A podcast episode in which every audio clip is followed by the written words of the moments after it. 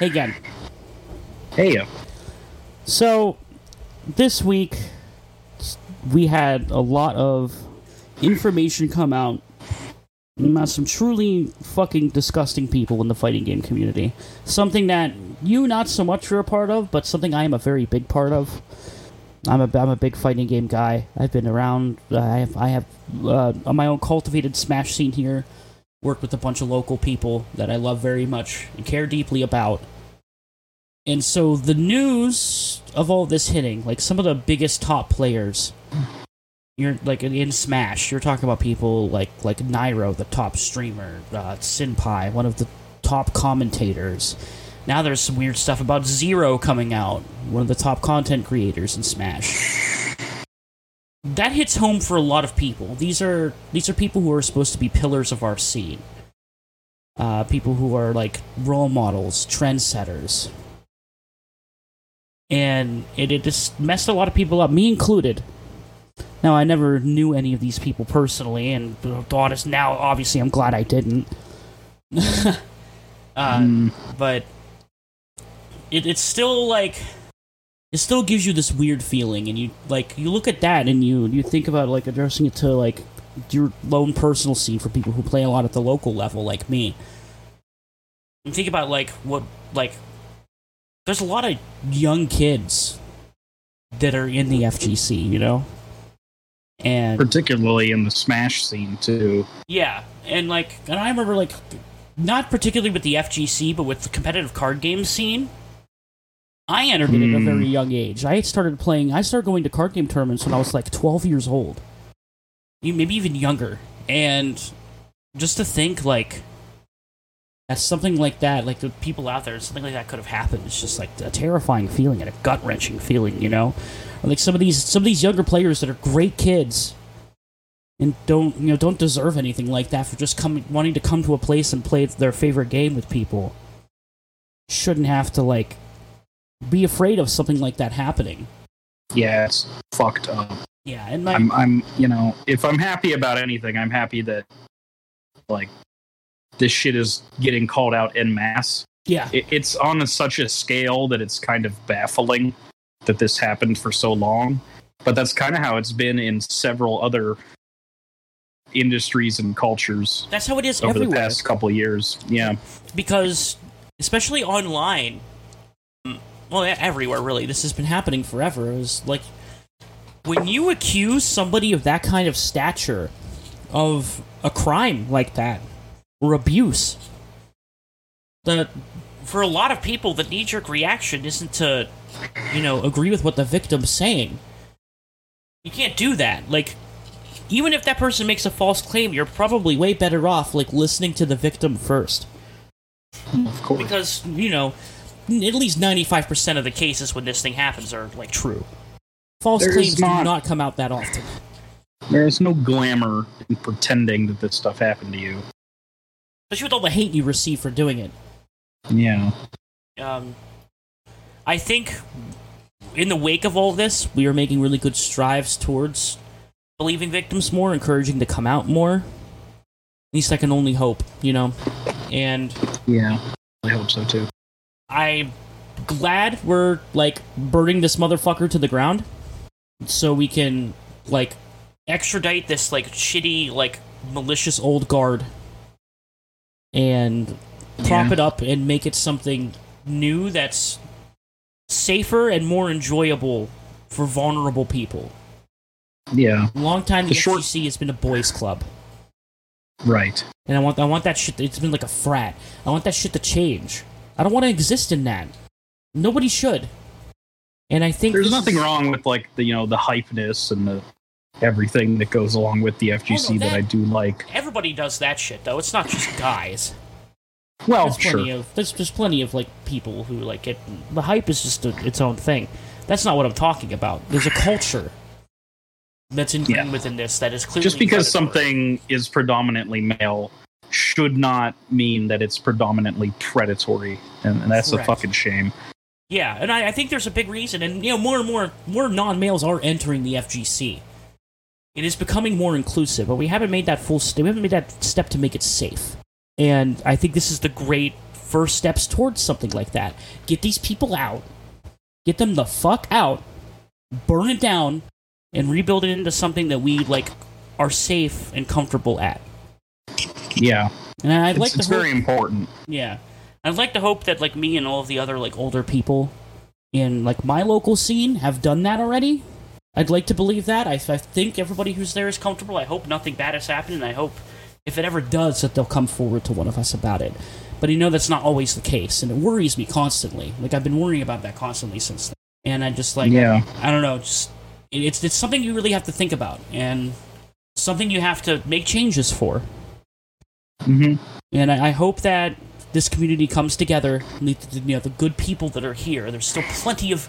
There's still for for every fucking predator. There's like a hundred good people in these Yeah. scenes, and we all need to come together and like just make this something better for everyone. And I really hope that's what comes out of this.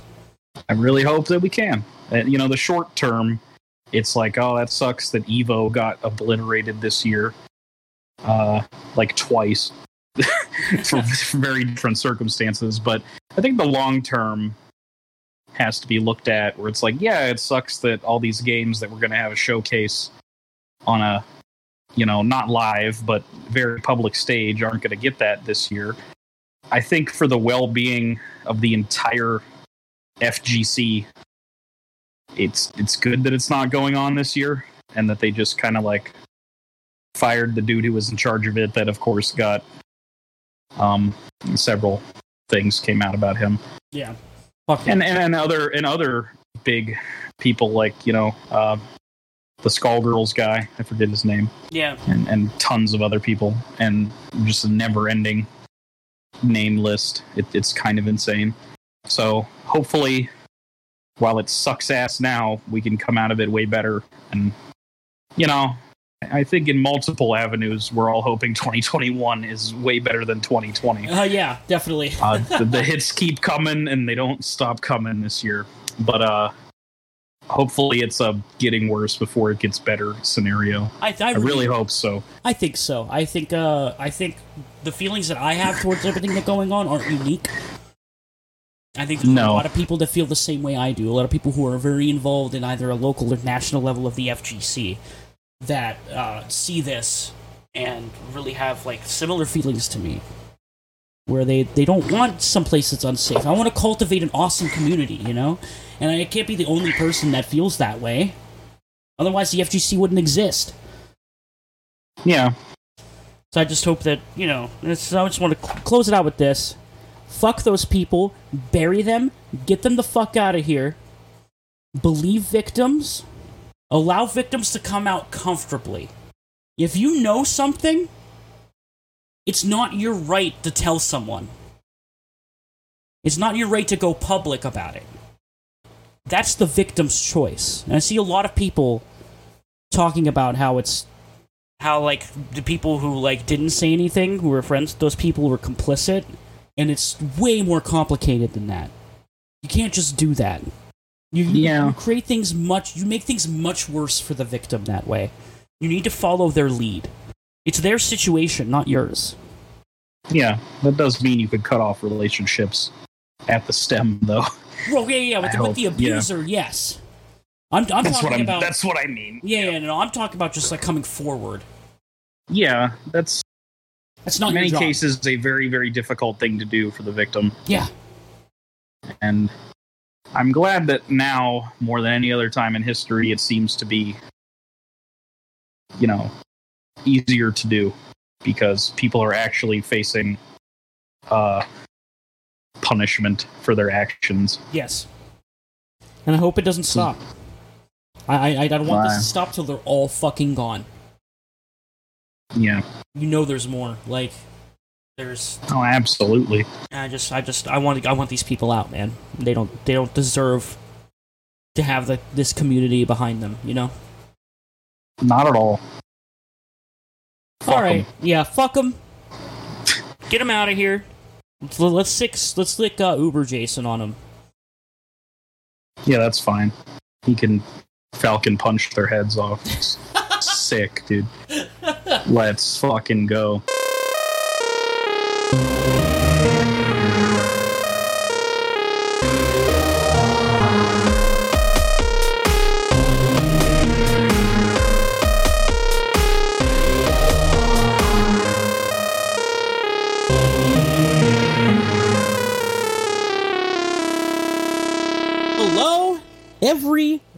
everybody. Welcome to the Gen and Jub Show. That's Gen. Hey, what up? I'm Jub. Today, we're going to talk about Jason X. It's not Jason 10, it's Jason X. Yeah, but it's like Jason 10.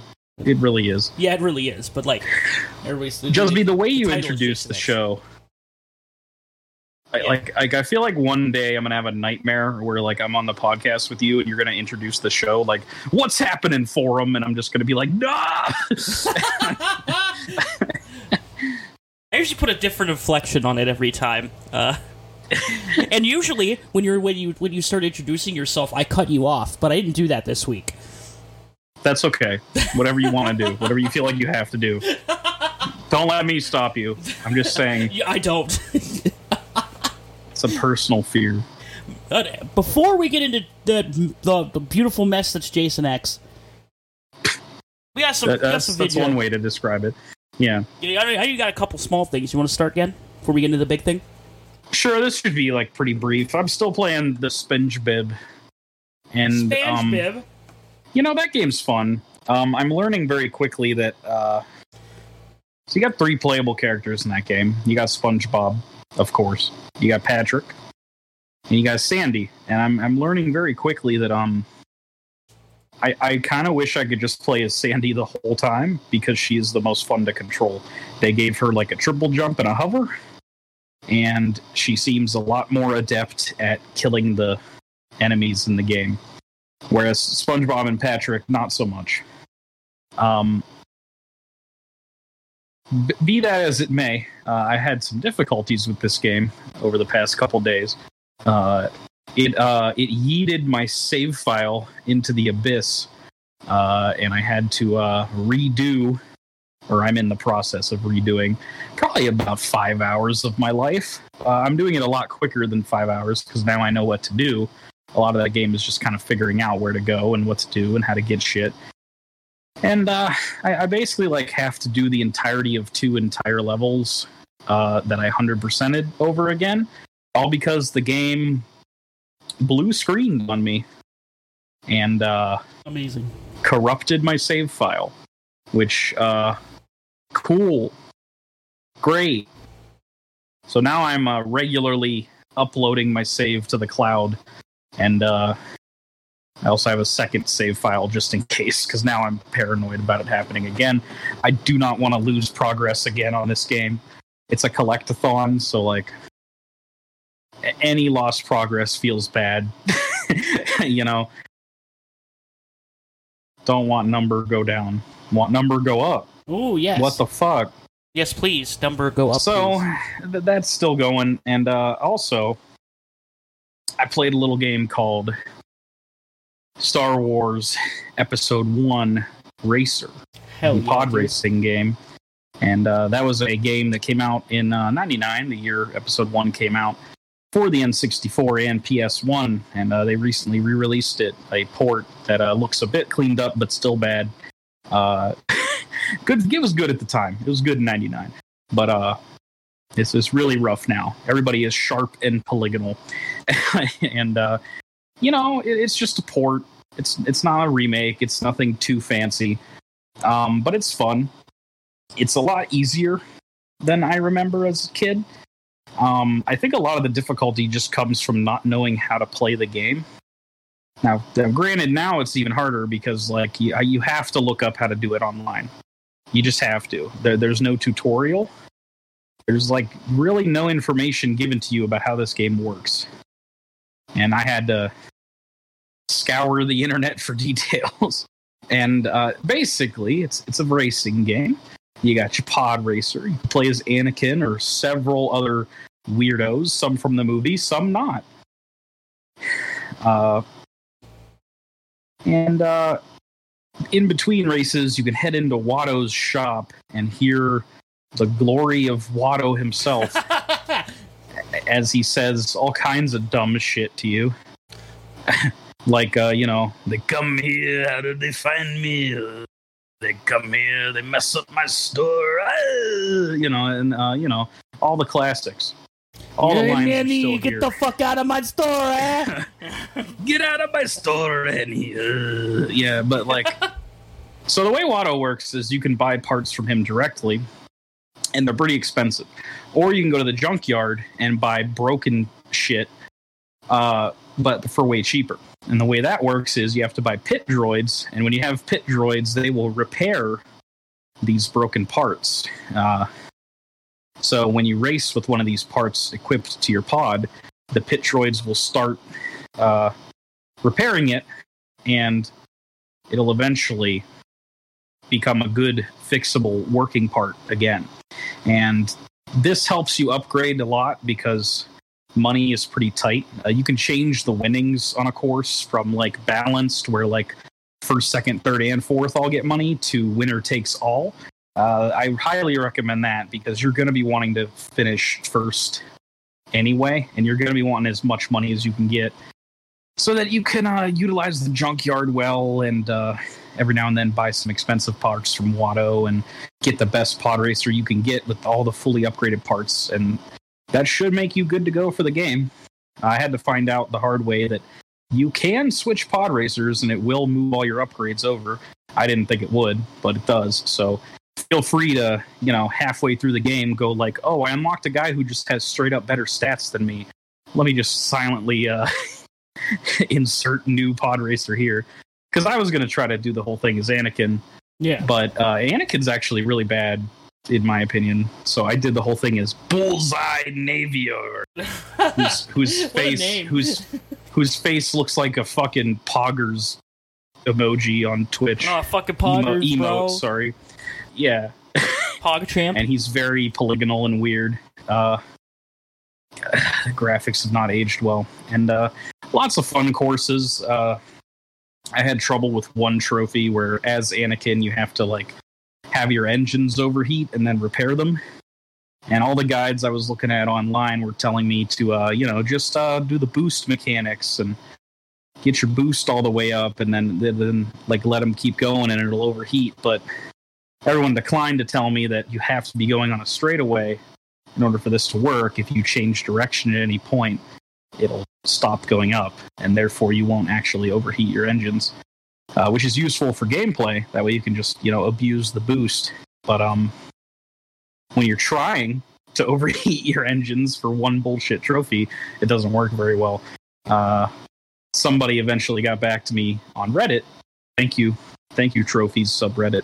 Uh, for you just gotta go to this course that has lava on the ground and just run over the lava and light Anakin's pod racer on fire. and then he'll be able to fix it. And you get the it's working! It's working! uh, trophy. And uh, i platted the game. It was a lot easier than i remember but uh, a, a little obscure on how to actually do anything. But it's, it's some solid nostalgia. I, I- I find it strange like that n64 games don't get ports very often. Yeah, it's very weird. You you never yeah. You definitely see the PS1 games getting a lot of love in recent years. You have Crash remake, you have Spyro remake, you got MediEvil even.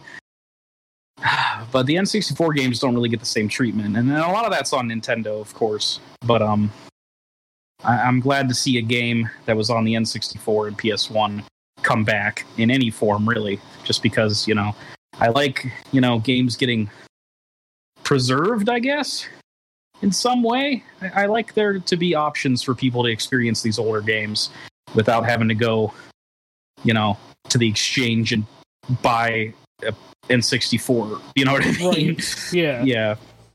That's good. You know, there's there's money on the table, and I, I wish that some companies would like get it, get the money. You know, for stuff from the era when the Star Wars games were good. Mm-hmm. Well, There's still a lot I of had Fallen. Order, and uh, I've been playing a bit of Battlefront 2, and it's actually not bad. No, Um, it's much better now than it was. And I think Yeah. we'll, me and you will probably talk a bit about that next week because I think we're going to start playing it together here soon. Sure. I, I did just start the single player campaign, but it's just good. I like it. Yeah. Now you played Yeah, the now big I, game. I have played and and just as of last night finished The Last of Us Part Two. You should probably put a timestampy thing. Yeah, I'm gonna I'm gonna mark it here. I'm gonna I'm gonna I'm gonna talk a little bit of non spoiler stuff first, and I'll get into spoilers. Um, just like overall, it's a great game. hmm I think it is by no means like top tier excellent category of a game. There's some I I have some issues with uh its pacing. You saying like an eight or nine out of ten? Yeah, like a nine, probably. Okay. Because the game plays like flawlessly. Um, it, it- it's kind of like the reverse dichotomy of the original game, where I thought the first game had some gameplay issues, but I think it had like a perfect story and I perfect gotcha. pacing. hmm Where this one, I think it's the exact opposite, where the gameplay is literally perfect. Uh, it, it does everything it's trying to do perfectly. There's no like strange, dumb, repeated puzzles like there was in the first one. There's Right. uh, All the crates you got to move. yeah, the, the, that doesn't you, you move like one thing. you do that kind of puzzle once, I think, or twice in the entire game, and the game's really long. Mm. They, they give you a lot of different stuff to do, and um, the combat is fucking wild. You, there's the the way they were able to craft the multiple different ways you can handle each situation is excellent. You feel like you have complete agency over how you want to handle things, and then just like in the first game, though, uh, more often than not, things do go bad. But then, you, Oh well, yeah. yeah. So like, because it's it's the world you're in. This is the world we live in, and these are the hands we're given. Yeah, that is that a Disturbed song? Whoa. Fuck you! Oh my god! Ooh. Oh, that hurt me in my soul. I knew it would. That's why I said it. Oh my god, dude! Oh. Finish saying what you're saying. God, ooh.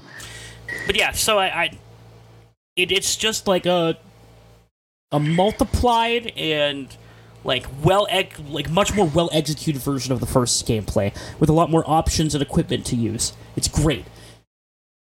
Yeah, Now I want it to get definitely looks it. yeah. Now in order to get into a lot of my issues with the my the story and the pacing that I have and praises for it because I do think it's still really good despite its problems. Um, I do have to get into spoiler territory. So, warning you now, spoilers ahead. And I'm going to, uh, in the description, I will have a timestamp when I begin and end the spoilers.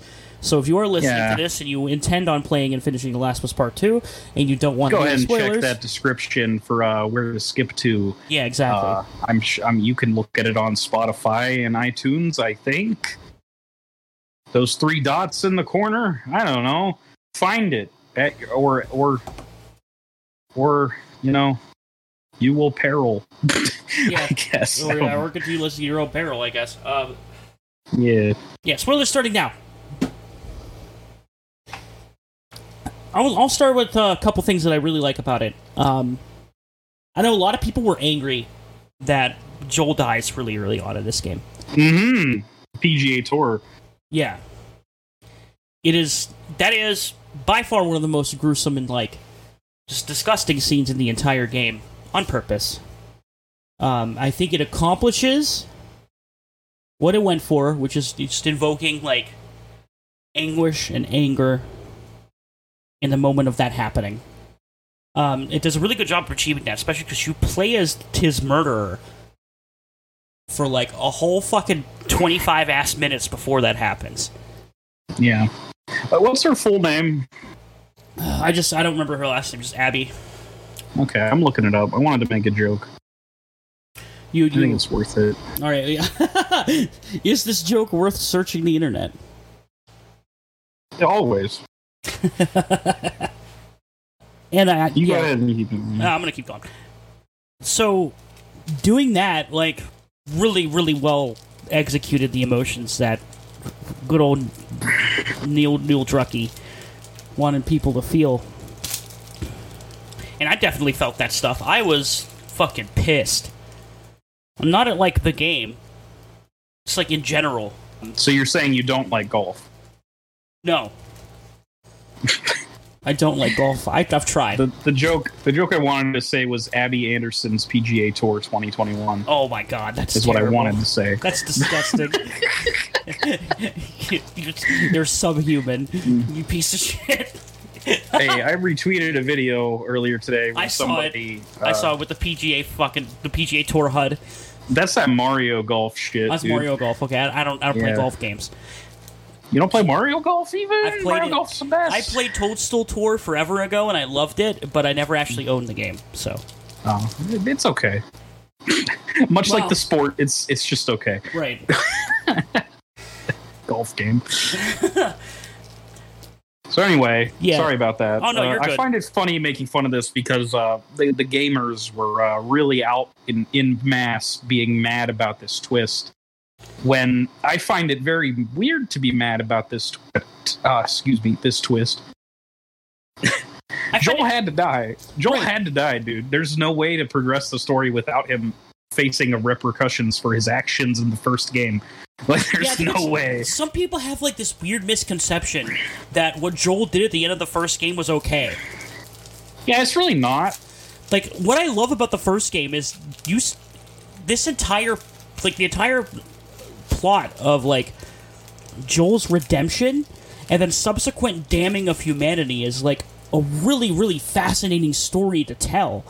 And why I like it so much because you have this like empty shell of a human who lost his daughter finally finds love again in in, in Ellie going on this journey with her.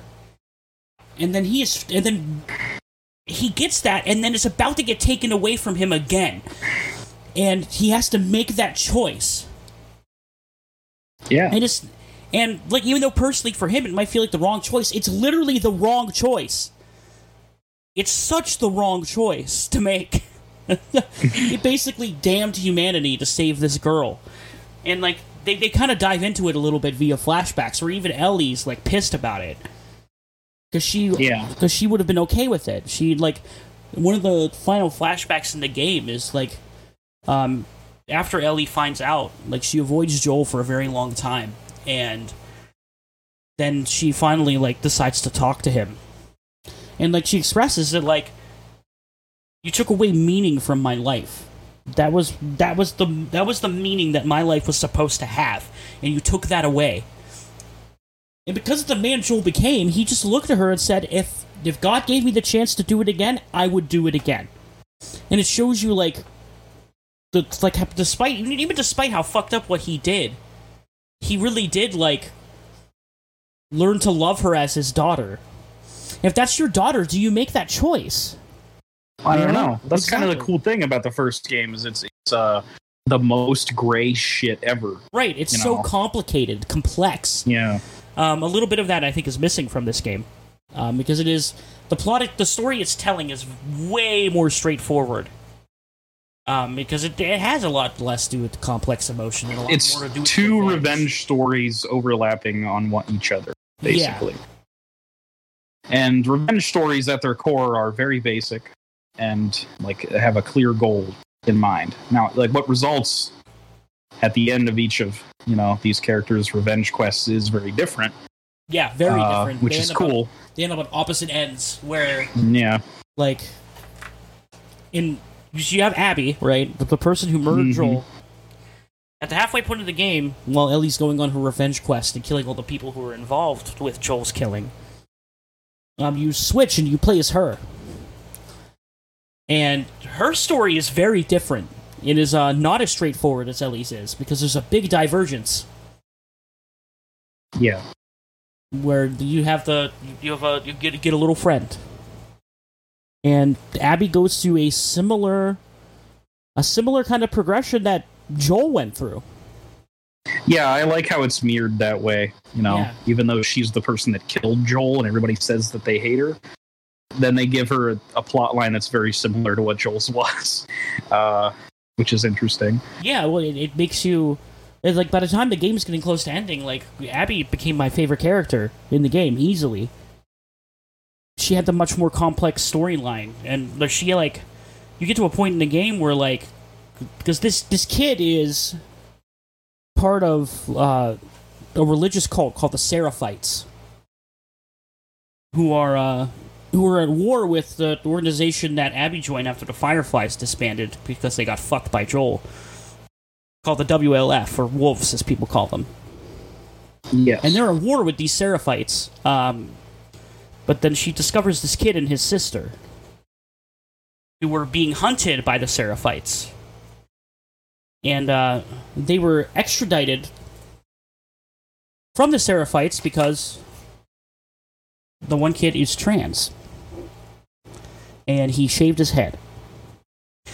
Now, a lot of people in my neck of the woods on in, on the internet and the few Facebook groups I'm still a part of. I hate Facebook, but I go on there every once in a while. Uh, Fair, and I agree. I guess we're under the impression that this character dies, which is not Yeah, true. they were referring to like the uh, the bury your gays trope, which is you know the unfortunate uh, thing that happens a lot of the time is gay characters are cannon fodder, and that sucks.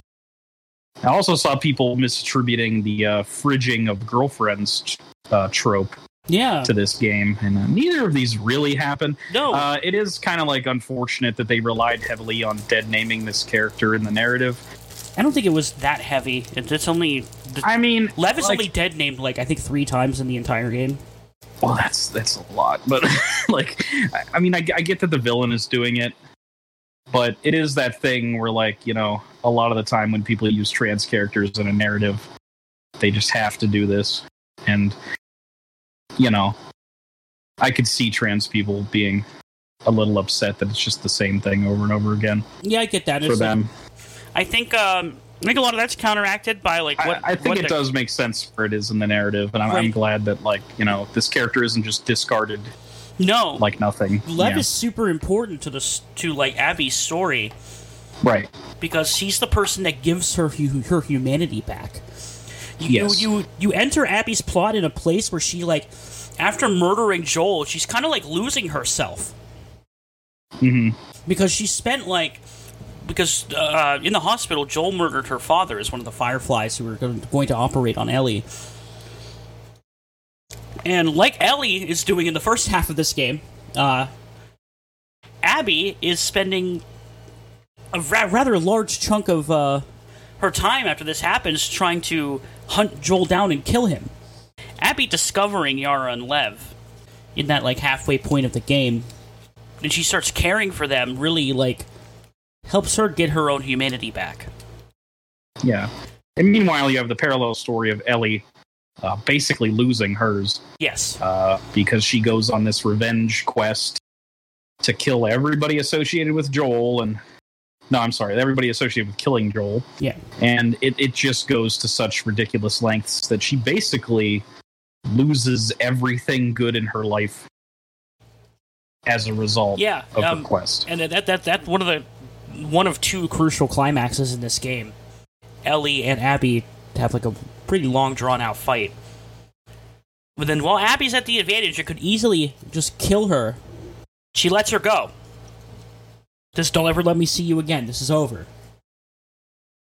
Because Abby just Abby's done. Yeah. At this point she has Lev and she wants to just like she wants to just go live her life. She's tired. Mm-hmm.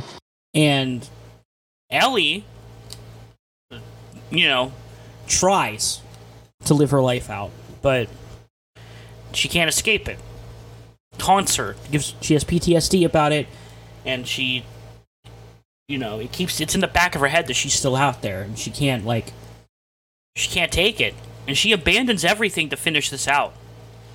Yeah. And then she still doesn't. girlfriend and yeah, she still doesn't do it. The realization that this is worthless doesn't hit her until the very end.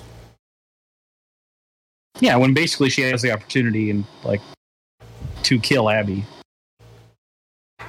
But whether she did or not, she still would have lost her girlfriend and she still would have got her fingers fucked. Yeah. And Yeah, that process- takes away the, the guitar from her. Can't play the guitar, which is like one of her final like good memories of Joel. Yep. Is him learning like God, him that- teaching her how to play guitar. That scene's So- soul crushing, man. It's the final scene in the game. Yeah. Nellie returns to, to her, her ranch home that she built with, with her girlfriend, with, with Dina. hmm They, they have a child and everything, man. And yeah, and then she like she finds the guitar, she pulls it out, and it makes you like there's there's multiple points in this game where you play the guitar. There's even a point where you could like free play on it, you know, in a theater they're staying at. That part's fun. I was fucking around. I've seen a with that for lot of videos of people playing actual songs, like you know, nothing else matters. Uh, All Star. Somebody was you know, playing gotta play All-Star. I saw that shit. Yeah, of course. Because they have know. just like a bunch of chords, so like yeah, it's it's pretty cool actually. yeah. Yeah, it's really robust. Um, I was playing uh, I was playing Fake Plastic Trees by Radiohead oh nice.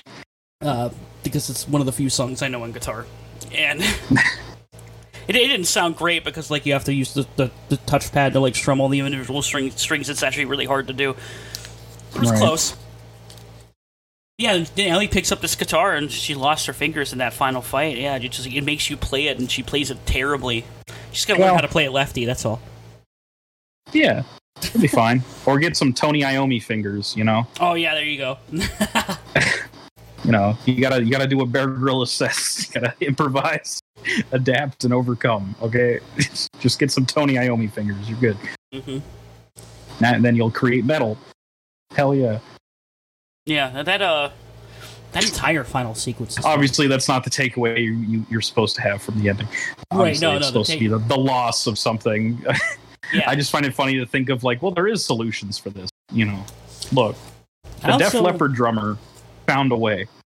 I like how I also like how you don't see what happens with Abby and Lev after they get away from all this. Yeah, Because I think it's just like easy to assume, you know, where like you Well, definitely need in very much like how the first game ended. I don't think this one needs another one, no. but like they could. Like it is openish, and uh, we'll see what they do. Uh, the first game had that uh, uh, whatever it was, the prequel DLC, and I'm, I'm curious to see if this one will end up having another DLC, or if this is just the whole game. Um, there's Well, apparently think- that multiplayer component yeah, coming I out think I think that you're gonna lead hard into now is the multiplayer. would be nice. Would be cool. Um, not sure. Yeah. Um. So anyway, Um, I what- think from what I have seen of the game, it looks pretty good. Now, narratively, there's a lot of problems I have because it seems to jump around a lot, it does. It jumps around. and and the pacing the pacing is very haphazard. It's not like it doesn't always flow well, in my opinion. It feels a little bit too long for its own good. Yeah, it uh, there's a lot of stuff that drags out. It tries to keep. Here's here's my big issue with the game. It tries to do a lot of the same stuff that the first game does with like its character building through like navigation, Yes. where like it spends those, those scavenger segments where you're going around in like buildings and like opening drawers and like looking for supplies. The character Mhm. build and those moments are slow.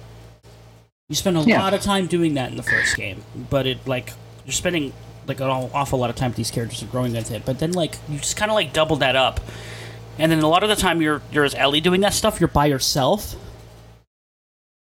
and goddamn, is Yeah. boring. Probably.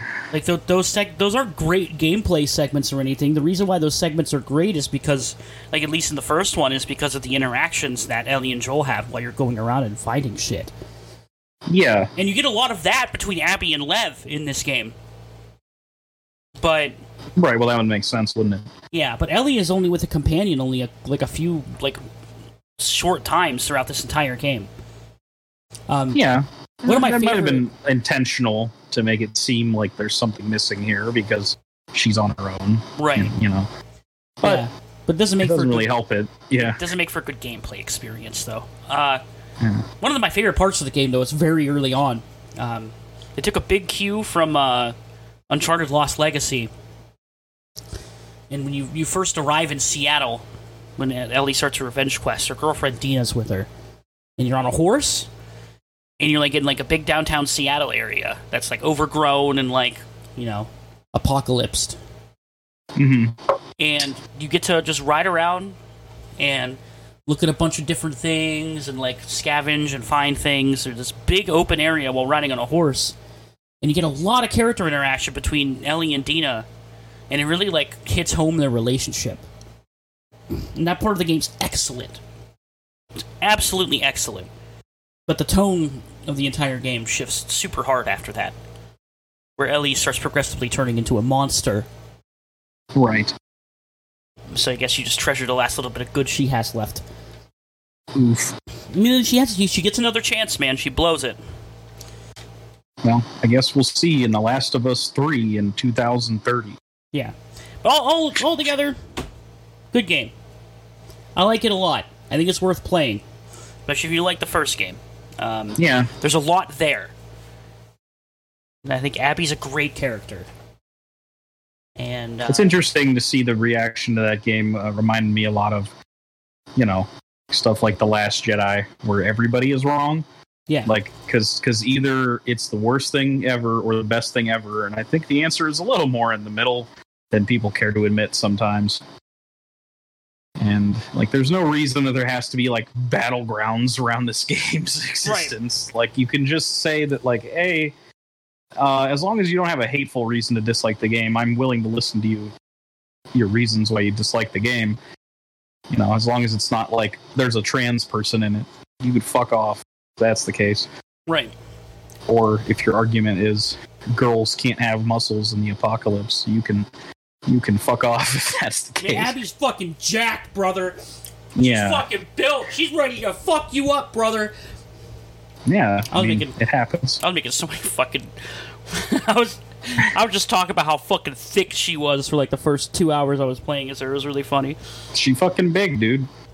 Yeah, it's, it's funny how they incorporate that into the gameplay too, because like you do so many things a lot easier than Ellie, like moving stuff around and punching people, and like it's so funny. Yeah, you're a fucking soldier.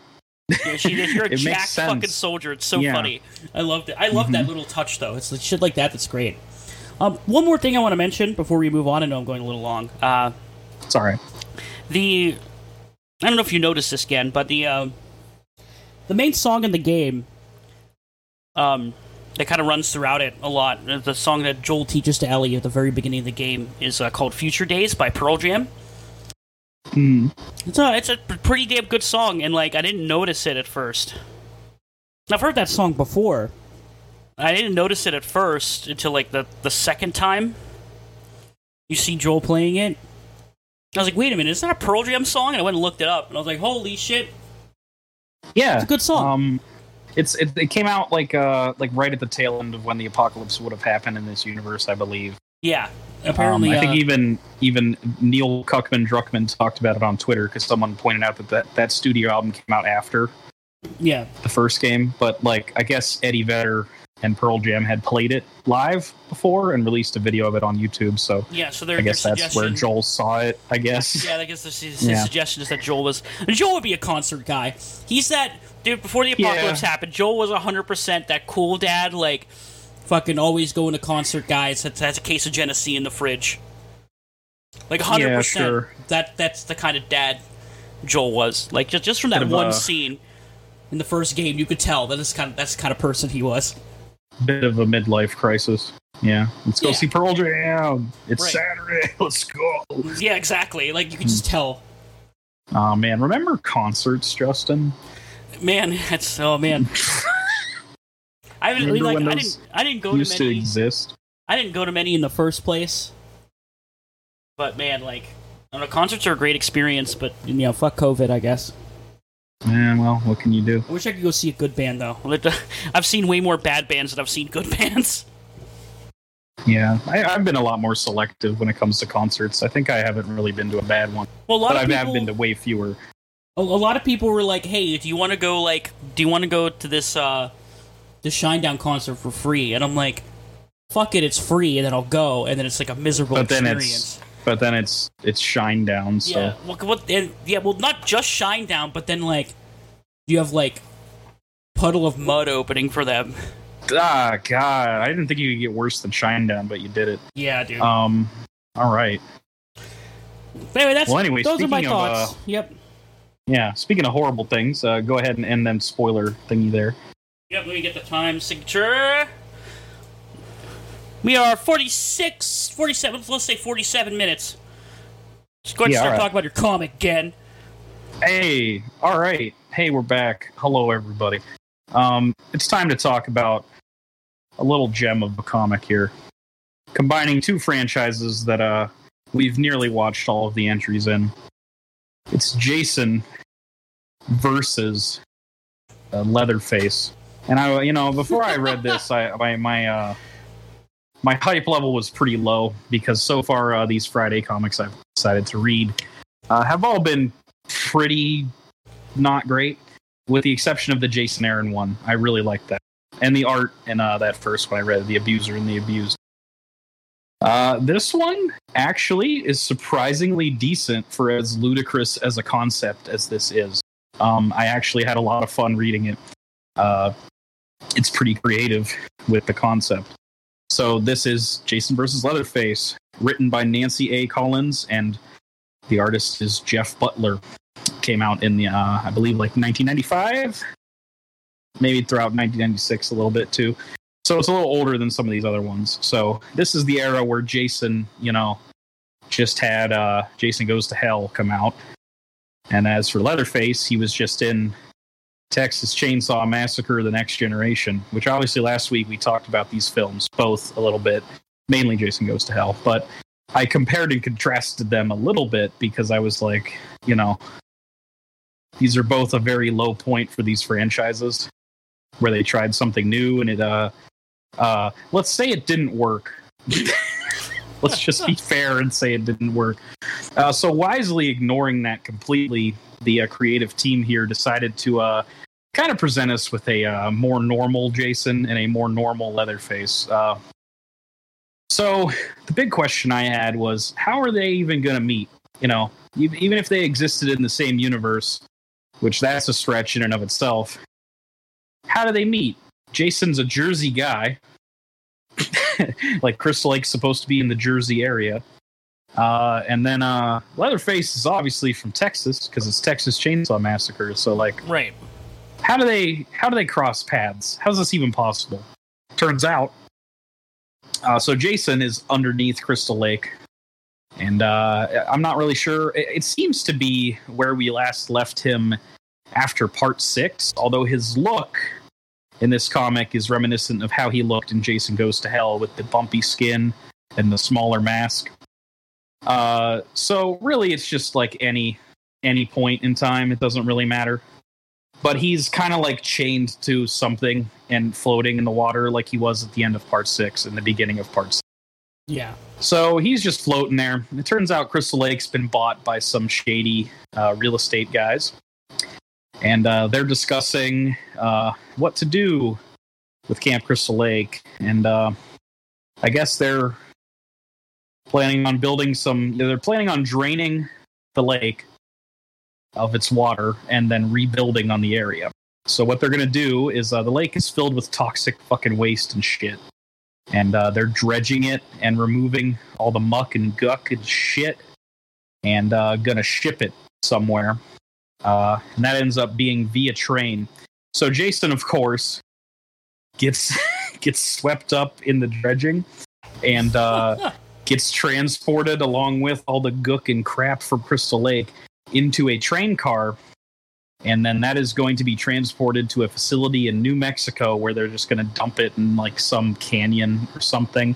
You know, your, your good old great, great business practices by uh, evil capitalists.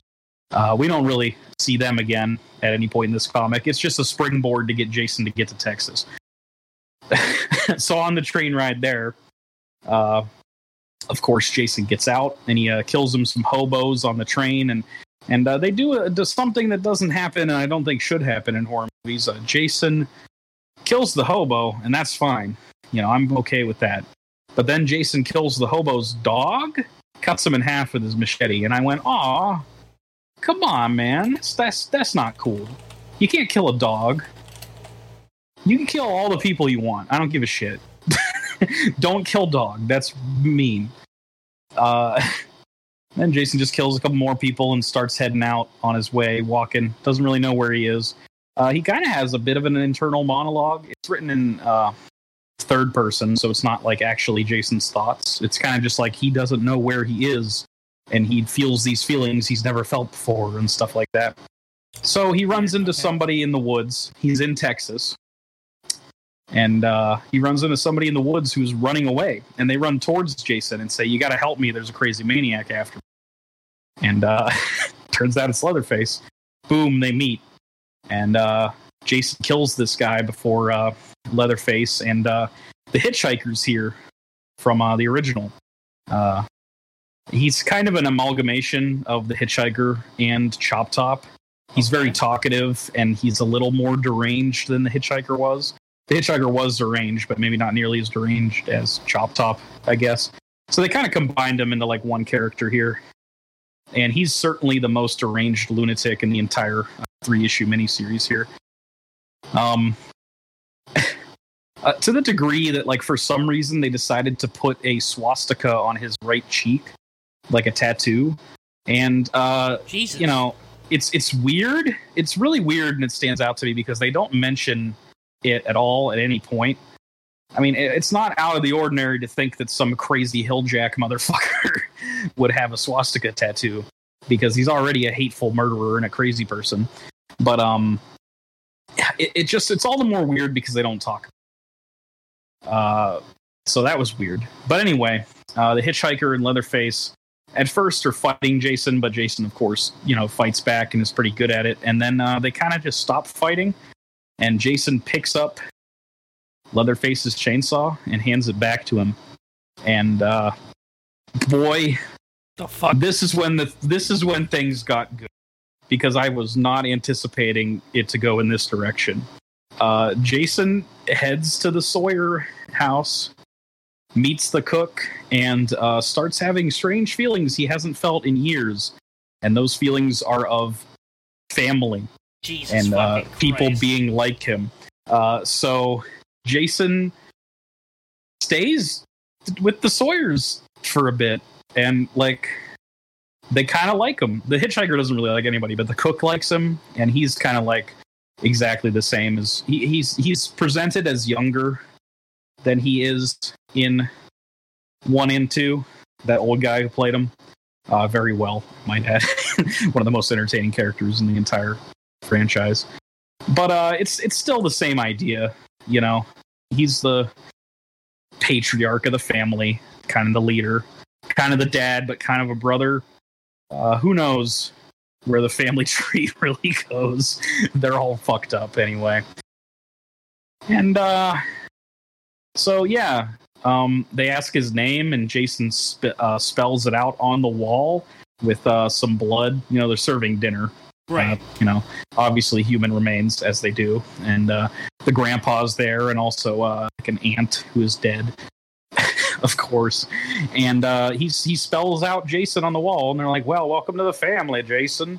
And uh, so th- then we start to get problems because uh, Jason goes out on a run to kill people with the hitchhiker, and he seems already not like the hitchhiker because he's you know he seems to be you know he identifies with Leatherface because they're both big, strong, br- mute brutes, brutes, you know. yeah. So he kind of feels for him, and he kind of like uh, sees the hitchhiker berating and beating Leatherface when he does like even the slightest thing wrong, and he, it kind of reminds him of a flashback scene of uh, I guess Jason's dad beating the shit out of him, and uh, you know, just like just like the the hint of an abusive past with Jason, which like would it I, I I could see it. It would explain a lot. but um so the, like you know the hitchhiker tries to pull off a plan which is very typical for the Texas Chainsaw movies where uh, you know this couple pulls up and they're lost and he's like well I'll give you directions. Just head this way this way and this way. Oh you got some car trouble? Let me look at that. And he like intentionally unplugs a bunch of shit and uh obviously they crash a little bit of the ways up the road and then uh Jason just kills them like nonchalantly. And the hitchhiker gets mad at him because you know he's like you're supposed to savor the kill. What are you doing? You're not supposed to just kill him and then you know, you're supposed to let him scream a while and like shit like that. A real demented piece of shit. Right. but um jason doesn't care he doesn't have any emotions and he doesn't care for them so he just kills them you know and uh but whatever they bring him back and they're gonna you know uh, this leans a little more Texas Chainsaw 2 interpretation of these characters than Texas Chainsaw 1. It's a little more ridiculous. Like the cook makes scrambled brains for breakfast. You know, it's it's pretty stupid. and uh so obviously um uh the, the hitchhiker shows Jason his uh, side project room, which is like a demented little area where he uh, basically makes taxidermy people and chairs and furniture and all kinds of crazy fucking gross shit. There's like a Santa decoration that's actually a person's remains in a Santa outfit and all this shit. And uh, Leatherface breaks one of the chairs and he starts hitting Leatherface, and then this prompts Jason to throw him across the room and uh, head after him. Leatherface stops him, but it, it doesn't really last for long because the next time he sees the hitchhiker be an asshole, he kind of like just comes at him. And uh, Jason's internal monologue switches, and he's like, Why did I ever think that I could be a family with somebody again? I don't know anything of love. All I know is hate. And uh, decides to try and kill these guys. And uh, he very nearly succeeds if it wouldn't have been for Leatherface uh, deciding that, you know, despite the fact that his family is abusive, they're still his family and he's not going to let Jason kill them. So he kind of like saws Jason a bunch and Jason falls over. So they don't know that Jason's supernatural throughout this entire comic. And they kind of just assume that Jason's dead. So they take him out to the river and uh, like the cook like says like cuz the hitchhiker wants to like cut them up and eat them like they do with all their other victims, right? But the cook is like, "Nah, we can't do that to Jason. He was one of us. He had his differences, but we're gonna go throw him in the lake and have a funeral." so they do. They tie cinder blocks to his legs and throw him in the, the fucking lake. And uh, there's this like little little funny moment where Leatherface throws his machete back in the river and a rose and is like crying. oh my god. and like, you know, the hitchhiker obviously doesn't care because he was like, that motherfucker tried to kill me. Blah! And he, he's just like completely unlikable the whole comic. But the other two kind of have a lot more sympathy for him and are like, you know, he couldn't, you know, be our family, but boy, he was one of us. A real true killer, just like granddad, and like whatever, you know. and uh so then they go away, and Jason, of course, grabs the machete while it's in the, the water and cuts himself out of that uh, deathly trap. And he stares at the house for a minute, and he's like, "Ah, fuck it." And then he just starts walking on the road all the way, the long way back to Crystal Lake, and abandons this silly notion he had of ever being a family with anyone ever again. And uh, that's it.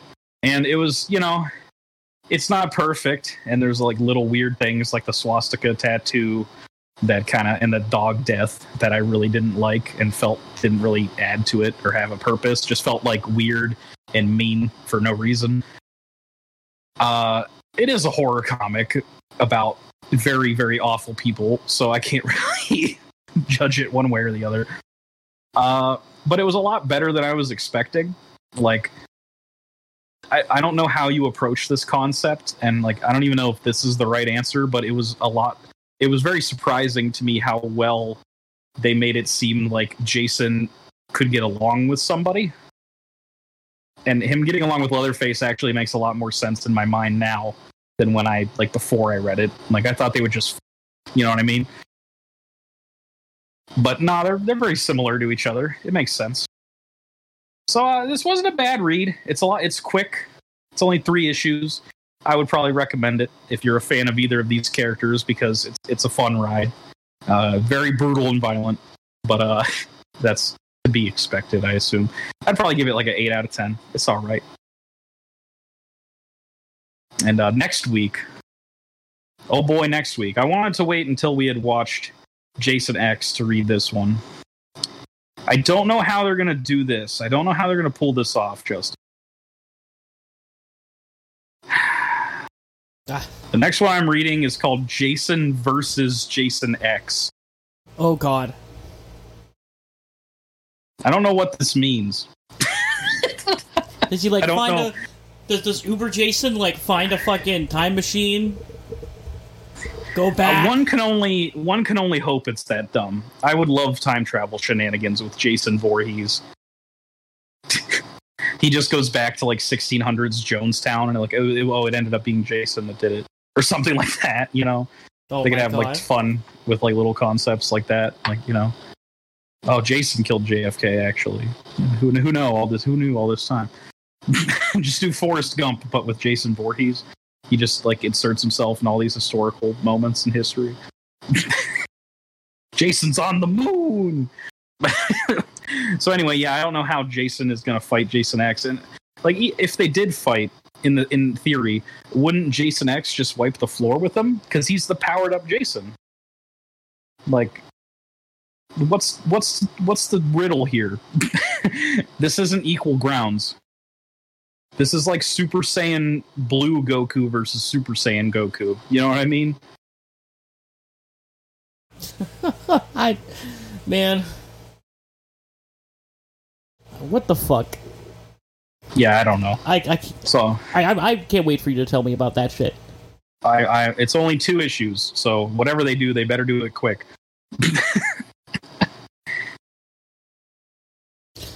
All right, so speaking of Jason Speaking X, of Jason X, yeah, it's Jason X time. it's time. Yeah. Hit me with it again. How did Jason X come to fruition? Please tell me. I like to call this movie Jason Takes Spacehattan. That's a good one. I like Uh, that. so yeah, Jason X, as as uh, those of you who are in the no no no, um, is is about Jason Voorhees in in future in space, the year two thousand four hundred and fifty five. So um, yeah, you can say it's a little different compared to other entries in the series.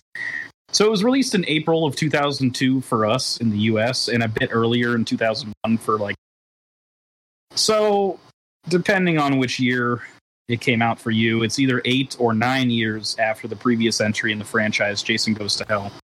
Now this would be the longest gap between sequels until the current record which is held from the most recent movie to now. You know, 11 years between 2009 and the present and really no film in sight. So who knows? So why so long between entries though? Because well, you know, what's your theory, Justin? Um, let's see. So we know at the end of Jason Goes to Hell there was a Freddy versus Jason teaser. Mhm. So you would assume that that was probably the next thing they were working on. It certainly was, but it took them so long to decide on how that was supposed to be that it was kind of in development hell for like 10 years Yeah. Yep. I uh, with like, you know, two different parties not really agreeing on what to do probably. I'll definitely get into that more next week. So in the interim, um, you know, we had a, a franchise that gestated for like nine years. You know, you have the Freddy versus Jason thing not really working out, lingering in development hell, and then you have Jason Goes to Hell being such absolute trash that like it seems like maybe nobody wants to touch this franchise at the moment. Uh, until 2003. Well, oh, no, sorry. I, I guess like 2000. 2003 is when Freddy vs. Jason came out. My mistake.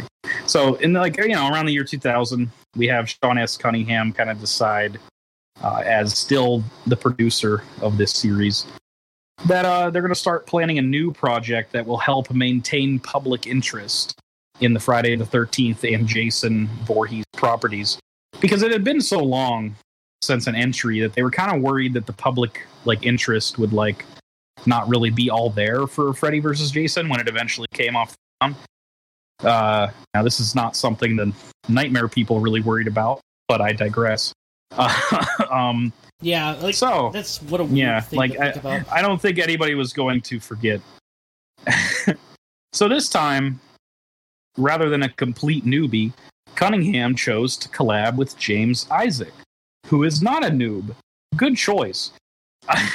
now, Isaac's only prior directorial credit was a movie called The Horror Show, which is also known as House 3, which has nothing to do with the first two movies. But uh, anyway, that's a whole different story that I'm not going to get into. Uh, more importantly, Isaac was a special effects pro. Uh, he's worked on all kinds of significant movies, working on Creatures for Return of the Jedi and Gremlins, uh, as well as collabing with David Cronenberg on several films, including The Fly. So he knows his way around some good special effects. That's his main area of expertise.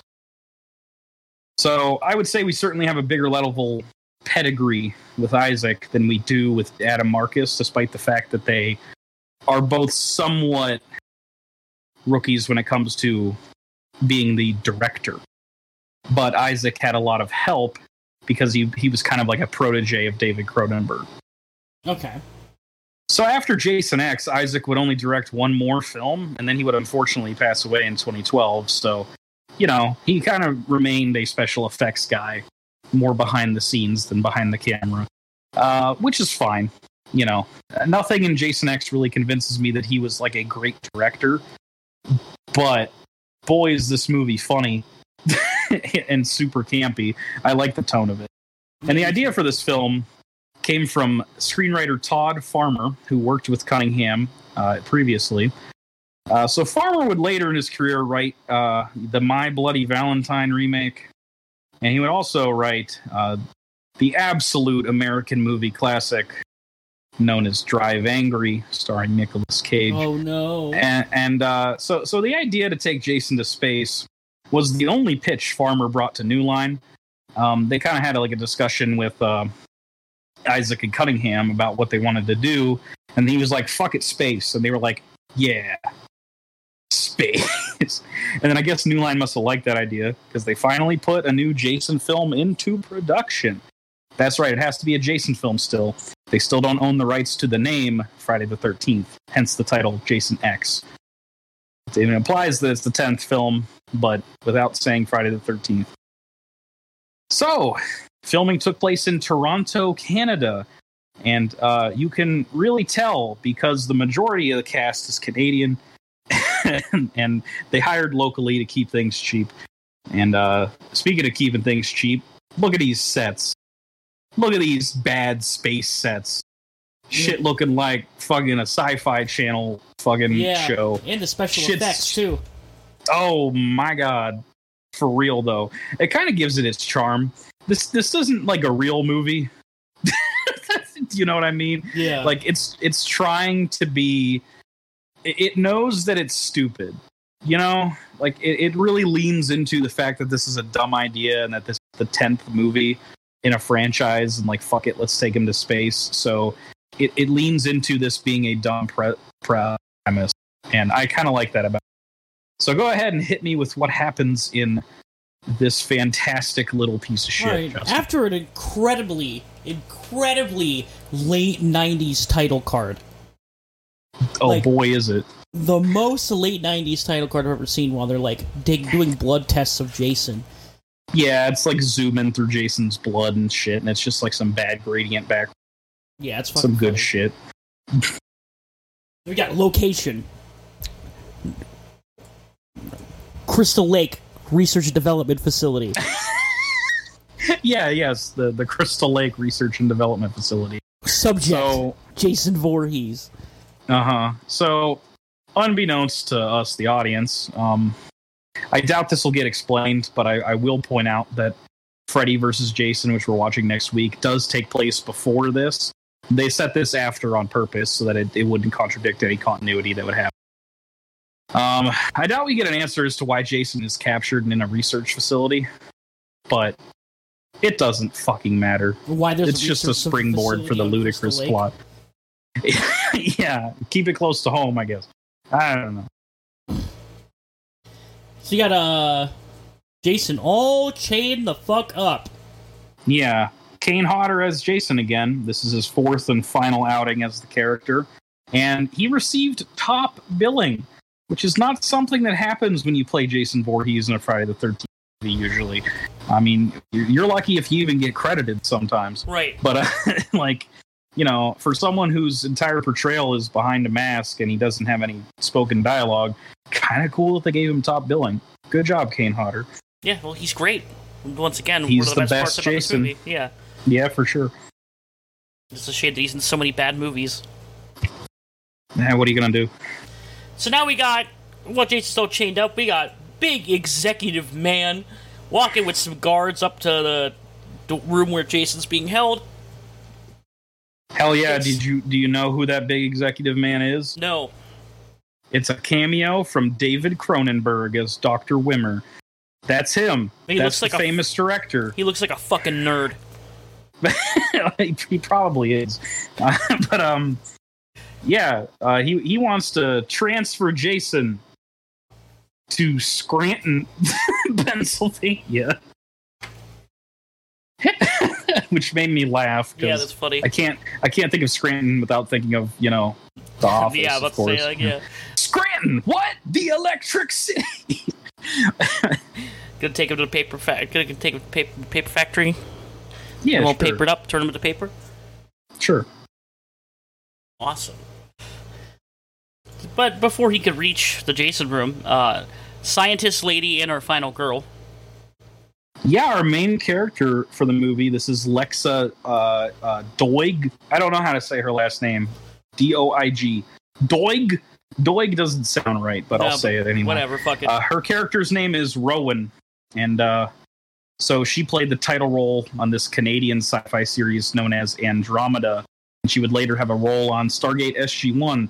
So, so I guess space nonsense is is like her specialty. But I, I- I'll also point out that she played Talia al Ghul on Arrow, uh, the show that really wanted to be a Batman show, but was a Green Arrow show instead. yeah. hmm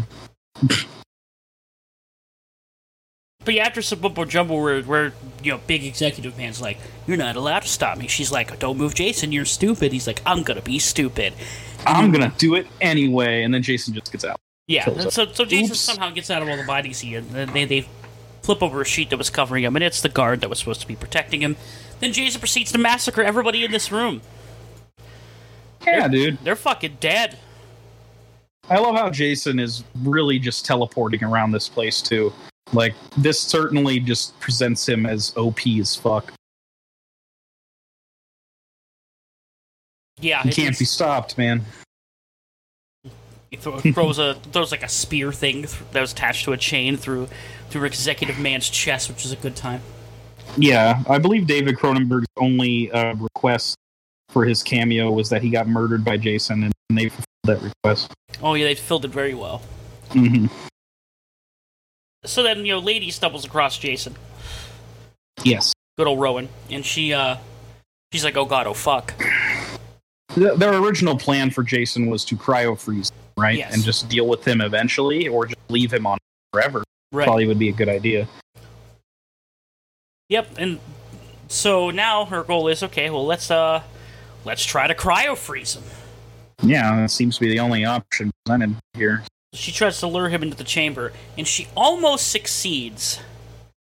But then But Jason Jason fucking yeah, stabs her he stabs through her the chamber. through the cryo freeze machine with his machete. She collapses.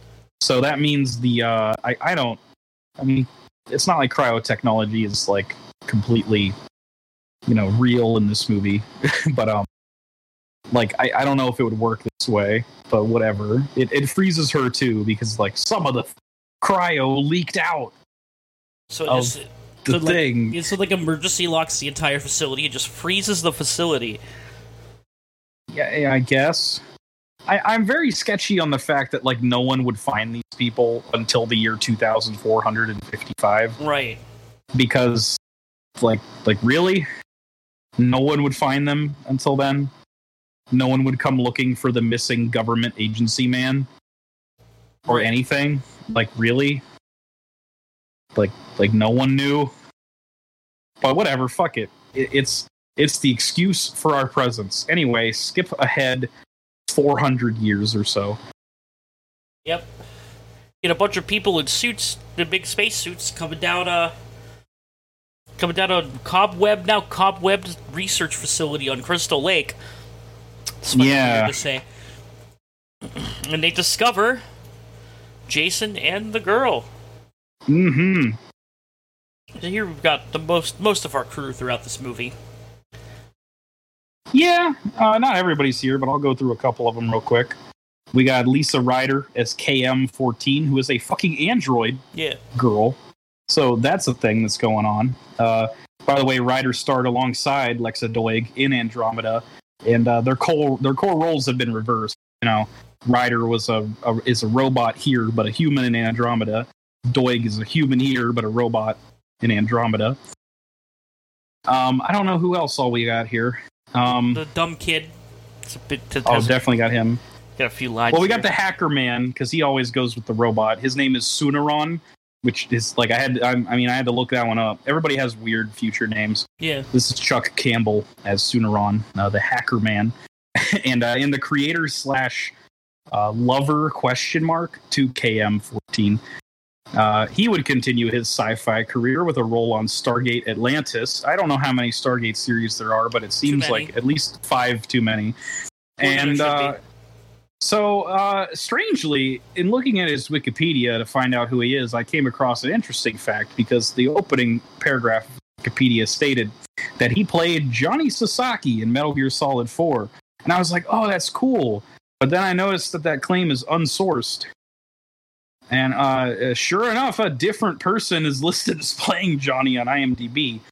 So uh, let me take this moment to say, shut the fuck up, Wikipedia, you dumb bitch. I always check sources. Got him. Yeah, you got to check your sources, kids. Wikipedia will lie to you and say that an actor voiced Johnny Sasaki when he didn't voice Johnny Sasaki. And you know, you got to know these important things. Yep. So Our crew here reveals Frozen Who's- Jason. hmm Who's the main one we got to talk about? The dumbass. yeah. Here he Our is. here. Dov, Dov Tiefenbach as Azrael. If you showed me both of those names, I wouldn't be able to tell you which one's the character and which one's the actor. But anyway, he's a dumbass. He's a complete dumbass. It seems that um, you know, dumb characters will still be a mainstay in this franchise, even though it is the future now. And he he's so dumb that he like you know when they when they when they open the cryogenic cell that Jason is in, he falls forward, still holding the machete, and cuts off this dude's arm Yep. without even being conscious. Jason is causing chaos. Yep. uh, one of my favorite lines is, in this entire movie is also uttered here, where they make a Mhm. remark about his hockey mask. Yeah. They say they, they don't recognize what it is, but one person can tell. And they say it's a hockey mask, and the dude's like, very good. The professor. Yeah. Our, our, our concept here is that like this is basically a school on a field trip, but like to a space station instead. And uh, the professor here is like, oh, very good. Um, so yeah, I guess hockey was outlawed in uh, the year 2025. 24. 24? Yeah. Okay, damn. We only got four years left of hockey, dudes. Get your hockey in while you can. Right. You know, you Wonder know, what's going to happen in four years. Damn. You know, there's an accurate representation of the future. Okay. hmm Oh, yeah, very accurate. You know, I believe 100% that hockey will be outlawed in four years. Yeah. So the the reason dumb kid gets his fucking arm cut off is he like he's told not to touch anything. He immediately touch a cup that's cryo freezed and gets stuck on Yeah. his hand. And then he tries to break it off, and then Jason falls on him, cuts off his arm, which is funny. Yeah. And and they're very nonchalant about this to the point where it's, it's, it's pretty funny that this dude got his arm cut off and they're like, oh, you'll be fine. Shut up. Yeah, they give him like they give him like some drugs. So they have like this like future bandage that like immediately adheres and cuts off the circulation on his arm. Yeah, and cauterizes the wound too. And um, and then when we get back to the facility and we start meeting everybody else, and they start uh, going up after the process of uh, unfreezing these people, um, they also throw him in a medical machine that just fucking repairs and regrows his arm. So there's this some some kind of like nanotechnology at play here that literally just like repairs injuries. They refer to them as ants, uh, and they kind of look like little nanobugs, and uh, they just go all over your injury and repair you. Set up for later, really, but uh, they use this to uh, bring back Rowan. And uh, you know, several people on the ship are interested because new girl, so sexism survived until 2040. 55. Not surprising. no, no, it's um. uh, Speaking of sexism surviving to 2455, I should note the costume design in this movie yeah. is is is very um revealing for the female characters. um, they're all wearing. I don't. I don't know. I think it's kind of funny. Like I don't. I don't view it as offensive or anything, but it is kind of funny that like their interpretation of what clothes of the future would be are are strange as fuck. There's Yeah. this girl with like this fucking like weird like outfit with just no middle, just nothing, and and like I have no clue what I'm even looking at for some of these future outfits. They're fucking and they be they, they're sure to give Rowan a future outfit too because they have to remove her clothes to like do the surgery or whatever, and they give her new clothes that uh, are also skimpy so, so that she can match everybody else. You know. you know, uniformity. Yeah. So who do we all uh who do we all got here? Melyssa Ade as Janessa. Yeah, she's the student with the weird sexy clothes. Oh wait, that's like all of them. Uh we, we have a military presence on the ship. Uh basically like security for these people. I assume like in this lore, if you even will give it the respect calling it lore. Uh I, I guess there needs to be some kind of military detail whenever anybody goes to space, which which would make sense. You know, so like I don't know, I view them kind of space marine unit of some sort. Clearly, this took a lot of inspiration from things like Alien and Aliens. And uh, so we got Peter Mensah as Sergeant Brodsky, the badass military commander of the ship, and I think my favorite character in the whole movie Yeah. because he he really has a has a good this whole thing. Uh, so so if you think you recognize him but aren't sure where from, uh, I'm gonna ask you to picture him saying, "This is blasphemy. This is madness." And then you got to picture Gerard Butler saying, "This is Sparta," and kicking him into a pit. Yeah. That's that's what he's from. uh, we, we got we got Melody Johnson as Kinsa, another female student who wears some some some, uh, some, some pretty revealing future clothes there. Uh, Derwin Jordan as Waylander. Uh, he's he's one of the survivors that lasts pretty late. Uh, Philip Williams as Crutch, the totally not Danny McBride engineer dude.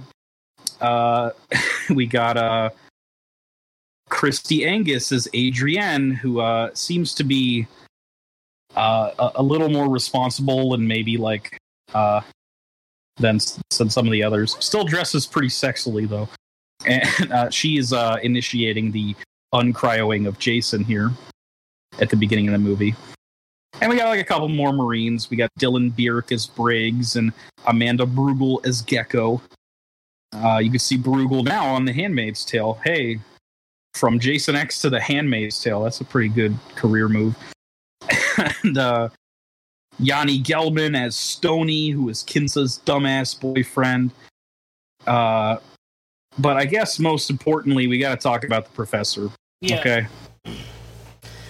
He's uh Jonathan Potts as Professor Lowe. I, I need to bring up that Jonathan Potts is the magical voice of Link in the Legend of Zelda animated series, gifting us the iconic phrase, Well, excuse me, princess. That was him. And here he is today uh, in Jason. well, I mean, not today, 20 years. Crazy to think. So I, I think that's basically everybody until uh, other people be are relevant later. Um, Yeah, so they successfully reanimate our main character here. And uh immediately she's like, Did you contain him? Did you, did you, did you get, did you get him? Is he, is he... yeah, she takes the news that the year is 2,455 pretty well, and is more concerned about Jason Voorhees, which I think makes sense. Oh, yeah, very much so. Yeah, But they're like, Nah, you're safe. Don't worry about it. You're good. You're not good. yeah. I get the sense that the future is a very safe place, and they don't run into issues very often. So, like when they're presented with one, they all handle this situation very poorly, and they don't they don't handle Jason very well at all. Yeah. So, I mean, why, why would you be cautious in a in a society where any injury can be immediately cured with no problem with your machine? yeah. Hmm. So once she's resurrected, our professor man goes and Yeah. has a video chat with another dude. Yeah, this is a character known as uh, Dieter Perez. uh, this is the, the man Professor Lowe talks here. Uh, this is played by Robert A. Silverman. Um, he's most famous for being a frequent actor for David Cronenberg. So there's a lot of Cronenberg connections in this movie. He was in five of his films, and he was in Cronenberg's of Friday the Thirteenth, the series, which I will watch before we're done with this because I, I'm curious to what he actually did for that show. He's probably the most famous director associated with that shit. Yeah. So uh, this dude is uh, kind of upset that the professor is calling him at a late hour, and he's just like, "Can you leave me the fuck alone?" And he's like, "Yeah, I found like a cryogenically frozen person. It's like you know, It's like, yeah, preserved whatever. for 400 years." He's like, "I don't give a shit. we find frozen people all the time. Shut the fuck up. Who gives a shit?" He's like, "No, we can make money off of her." He's like, "I, yeah, not really. It's not. It's not that big of a deal." And then he's like, "Well, what about this other one I found? His name's Jason Voorhees." And he's like, "Did you say Voorhees?" so like Yeah, somehow he's he knows about Jason Voorhees. Yeah, just, like, fucking 400 weird. years after the fact. Yeah, Hmm. like I mean, like you know, it's weird in the sense that like so many of these Friday movies had Jason have a myth status. Like not everybody really believed in him or accepted him as fact. People were like, it's nonsense. But then I guess you had like Jason Goes to Hell approached it like it was pretty real. It was it was being reported on television for fuck's sake. His death and everything. Yeah. But it's so weird that they've transitioned hard into like, just like, yeah, Jason is real, and like everybody knew who he was, basically. even even 400 years after the fact, this dude's like, oh yeah, he was a serial killer in Camp Crystal Lake, killed a lot of people. Yep. And so, Apparently invincible. yep. So he's like, "Oh, I'm going to sell Jason. Lowe's ready to fuck. I'm gonna money." make some money. Yeah, so this is like, you know, continued aliens parallels here. Obviously, there has to be some kind of scum fuck who is like, but we could make money off of the murderous things. You know, Yeah. And then, you uh, have to, of course, have. and then uh, Janessa walks in with uh, Mhm. with some some tongs and champagne. I forgot this scene happened, Justin. I was like, we need to talk. Oh about my god. my midterm. hmm And she I could- BDSM's the fuck out of him. Yeah, she. Uh nippy. Yeah, Justin, I legitimately forgot this scene happened after I watched it. I, granted, like so much of this, the rest of this movie is memorable, but like, man, I guess I blanked out on this one and just willingly forgot it until just now.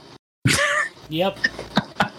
And, it's uh, it's an unco- it's an un- uncomfortable scene seeing this professor man go like you pass. Yeah, when he comes And- says, and come in his shorts. Yeah, glad to see that uh, this is still a thing in the year 2455. The easy A, if you will. Yep, and now we got uh Jason getting tested and Mhm. operated on. yeah, And, uh, and uh, that's gonna go well. oh super well. Super Uh no, no problems at all here. Nah, dude, While, never she- any problems. while she's testing stuff on him, he uh he gets up.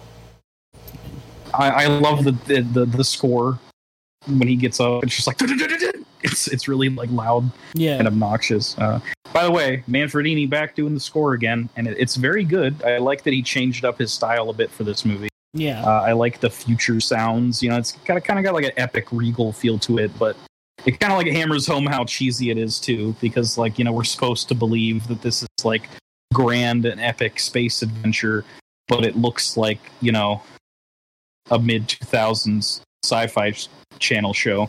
so What are you gonna alright, do? Yeah. So the way this scene goes, This is one of the best scenes in Yeah, the entire two- franchise. right? So you have two other students fucking right in another room, and the well, it's she cut, basically just tells them to go away. Yeah. And the way that this is cut is the one the one girl like moans. And then it makes it look like Jason hears it from the other side of the ship and then springs up like premarital sex? Yeah. Not on my watch, bitch. the the sex woke him up from his ancient slumber because he's Jason and that's what he do. It's super funny. Yep. And then uh so then you get one of the best you know, one of the best kills in the entire franchise here. I think this is the best kill in the franchise. There's not a lot of competition for as good as this one looks and is executed. It is incredible. so um Jason springs to life and she's obviously like ah and he grabs the fuck out of her and despite not knowing anything about future technology, he dunks her head in some cryo liquid and it freezes the fuck out of her head killing her instantly. But he's not head done frozen. Nah, he smashes the fuck out of her head and it explodes in a ball of goop. Goopy blood. Melty blood. uh oof. What a kill. Incredible. Yep. Now, This is a good start to this film. We're off and running. We're at and and they're off. Yep. And then we get uh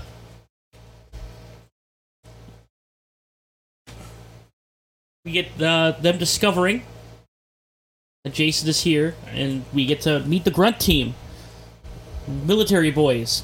Your your your, your protectors of the ship all get together. Like, oh, Jason's up and about. We got to get him. Yeah, there's several, but I, I don't know how many. I, I think I named them all already. Yeah. Um, oh, I do want to bring up before we're fully past that cryogenic head smash. Uh, that's so iconic, even though it's in this piece of shit movie, that they tested this on fucking MythBusters 2010. Uh, you know, and they busted the myth, proving it, it it couldn't work in real life. And I was like, Shut up. no shit, for real?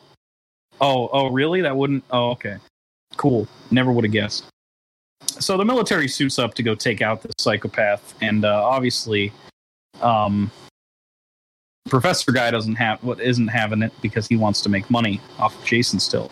So he kind of convinces the guy to accept a bit of money, but actually he doesn't do it. He's just like, you know, I was offered five hundred thousand dollars, so um, try your best not to blow him into a million pieces. To his crew, and they laugh. I also want to mention that while they are suiting up and grabbing guns and stuff, they mention a BFG, Yes, they do. which is, of course, a reference to Doom, but it's cool to see. Yeah. Then we have our, our dumb little dumb, dumb kid and a friend of his, I guess. this is Todd Farmer, actually, by the way. Oh, okay, cool. This is the writer of the movie here cameoing in a, in a dumb scene. Um, this is some bad CGI, man. This is some real bad CGI. Yeah. So They're they're playing some VR uh, video game shooter here. Yeah. Um, there's some kind of demon creature that drops down, and like, and it it just looks like PS2, maybe even worse than PS2. oh, worse, worse. Yeah. And uh not that CGI was good even for big budget movies at the time. Like this is the era of the Scorpion King showing up in The Mummy Returns. You know, that shit didn't look too good. What was this, 2002? Like, I don't know. The Hulk was near then. Hulk looks pretty bad now. Um, but it looks worse than all of those for sure. But that, that just goes hand in hand with this movie being very low budget Yeah. very very low budget and so i don't i don't hate it here as much as some other bigger budget movies Yeah. um Then uh, Jason shows up during their VR game. well he cuts this demon thing in half i don't know how jason is able to interact with vr stuff he's not in the vr sim i don't Who knows? it's future Yay, future.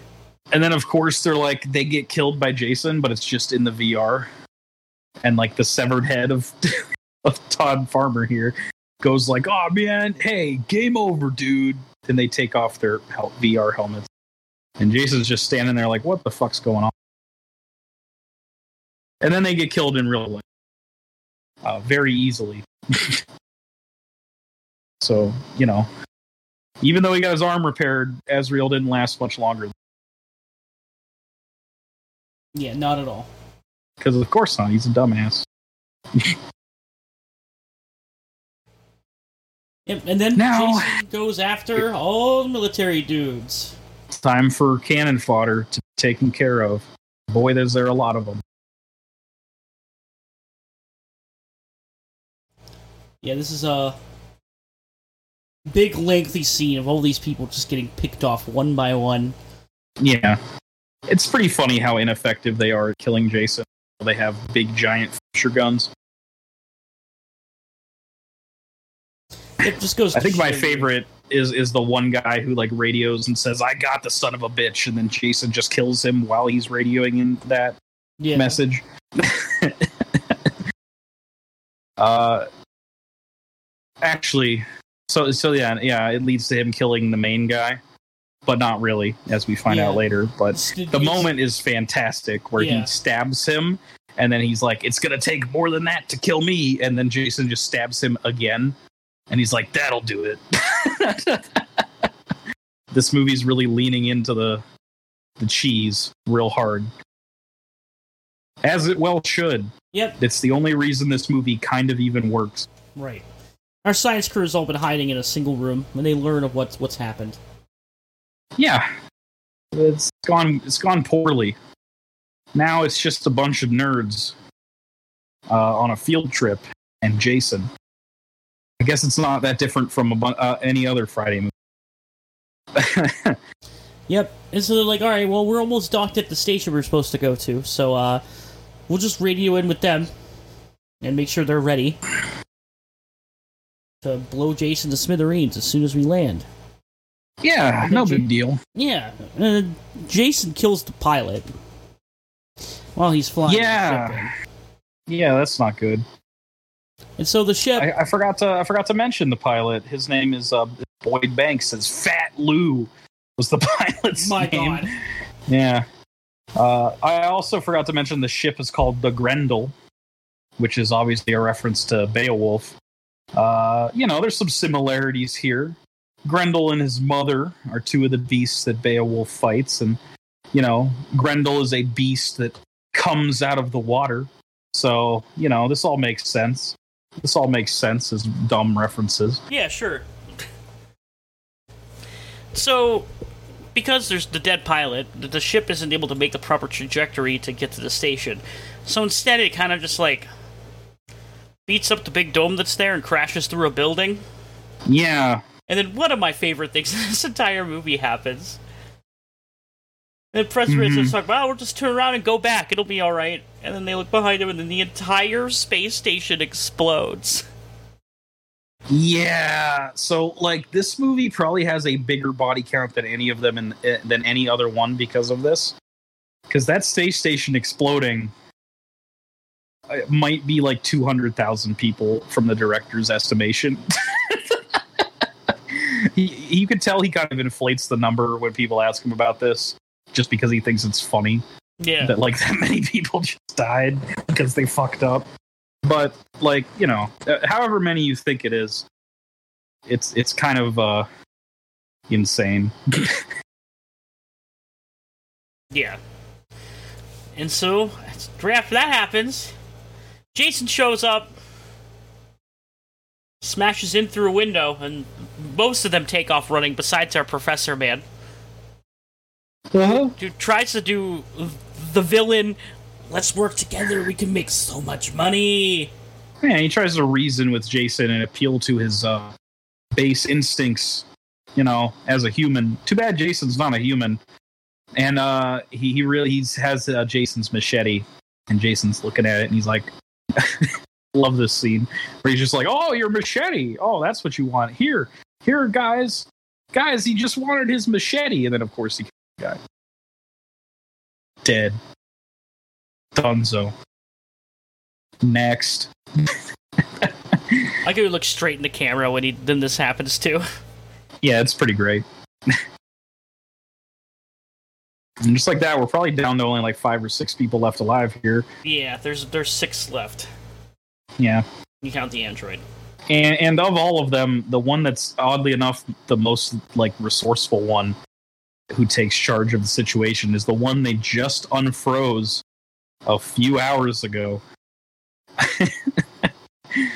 she doesn't mess around. She knows how big of a deal Jason is, so she ain't fucking dealing with this shit. So I, I think there's a couple kills along the way here. Um, there's the one girl who like like I think their plan is to get to the escape pod, right? Yeah, Yeah, it's their shuttle. yeah. It's like the one girl makes it, right? And then they're like trying to like yell at her to let him let him in. Yeah, so they get it all together, and uh, and they find the they find the our, our sergeant military man who's still alive. That's right. I think before this, the, the Danny McBride dude goes up to pilot the ship and also gets killed by Jason Yes. in, in a very funny scene where Well- Jason, for some reason, carries the professor's head all the way up there It just shows and, it to and, him. and dangles it in front of his face. And the dude says, Oh, hey, Lowe. Then he realizes that it's like a cut off head. And he goes, Ah, shit. And then he dies. Yeah. They're doing that while they were Ah. hooking everything up to fuel up and get the shuttle ready. So that Right. that, that didn't finish. no. And so the one girl freaks the fuck out. Yeah. She fucks up real bad. She real dumb. Yeah. So she she has like a panic attack and won't open Yeah. the and won't open the door to the shuttle to let everybody else in. Then she just panic Mhm. tries to fly the shuttle out, but the fuel lines are still connected. Yeah, that's a bad idea. So as, as she tries to go, she just blows up, and she dies. And so now they uh they need another plan because uh that's not going to work. Yep. So, but magically, they get in contact with another ship. Hey, Like, oh my god, beautiful. but they got a Jason. So he's coming. our our uh our Hacker Man android guy here Mm-hmm. decides to beef up the android. Turn her into a killing machine. I love how stupid this is. I really do. Because, like, I was thinking the whole time, like, why don't they just have the, the robot fight Jason? She'd probably be good at it. Robot. And they do. and she grabs, like, a million guns. And literally, after getting a combat upgrade or whatever from Hacker Man, just fucking obliterates Jason to smithereens. He hasn't been this dead since the last movie. Okay, I guess it hasn't been that long. but, um, boy, she just fucking and and this scene is so cheesy and stupid because she's like fucking like making fun and like egging it on for the camera, just like Yeah. It's like shoots off Shoot. his arm, yeah. just blows off his head. It's really funny. Mm hmm Just blows the fuck out of his. Explodes. I guess Jason's dead. And I, I, I- was very worried that we were going to have some kind of Jason goes to hell nonsense briefly, but thank God we don't have to get into Jason transferring his essence into other people because, uh, oops, somebody left the magic healing machine on. or it, like just like the the ship's like you know losing power and whatnot and like electricity just trips a wire or something. Either way it doesn't make a whole lot of sense. So we get jason reconstructed into the transformed upgraded stronger uber jason with the silver mask which uh even though it is a twist in the film it was used in all the marketing including the poster. But like fuck it who cares Yeah. Like my god. i love and hate how he looks um i love it for the context of this movie being like super stupid but he doesn't necessarily look badass he looks like a power ranger Yeah. you know like like it doesn't really have that scary horror quality that some of the other looks that he's had can have he just looks like a power rangers villain. what are you gonna do Yeah. Um, so but for this movie, I think it works fine because this is some pure cheese nonsense. Oh yeah. So they have another ship coming out their way, but their ship's about to blow up because of like the reactor overheating or some shit. Uh huh. So they have to blow off one end of the ship through tunnels in order to uh, not die. Yeah, So they I think it's around here where they find the other soldier guy and he's fine and like give him like a bit of a. And he's fine, miraculous. Hooray! Real easy to not be dead in this universe.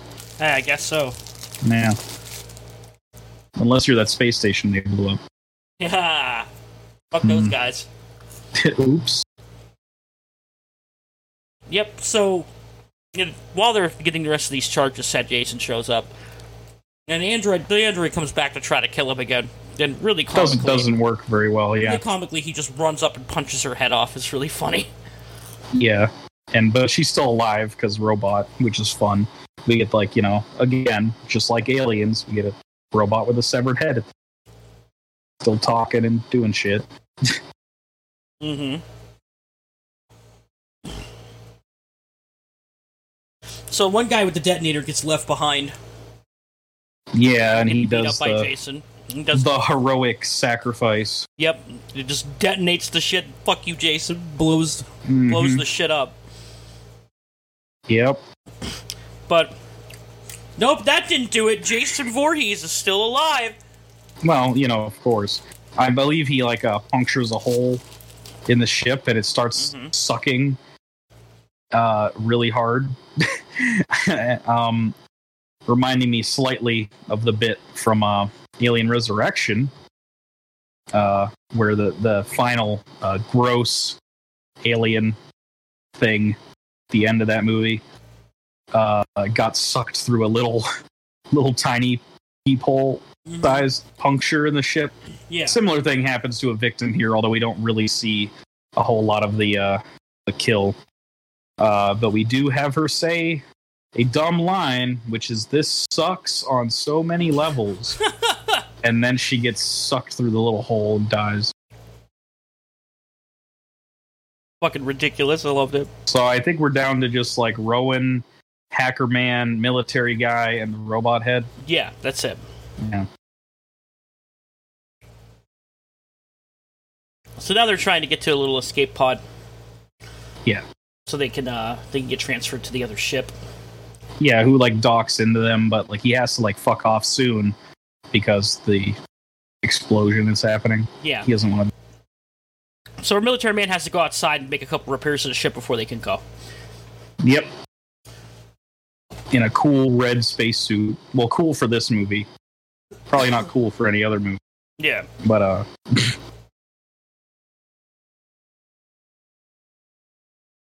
So Jason is coming at them, and they have to figure out something to uh, distract him in the meantime. So, they're, so he- this is on the Oh, other end yes. of the VR room. uh huh.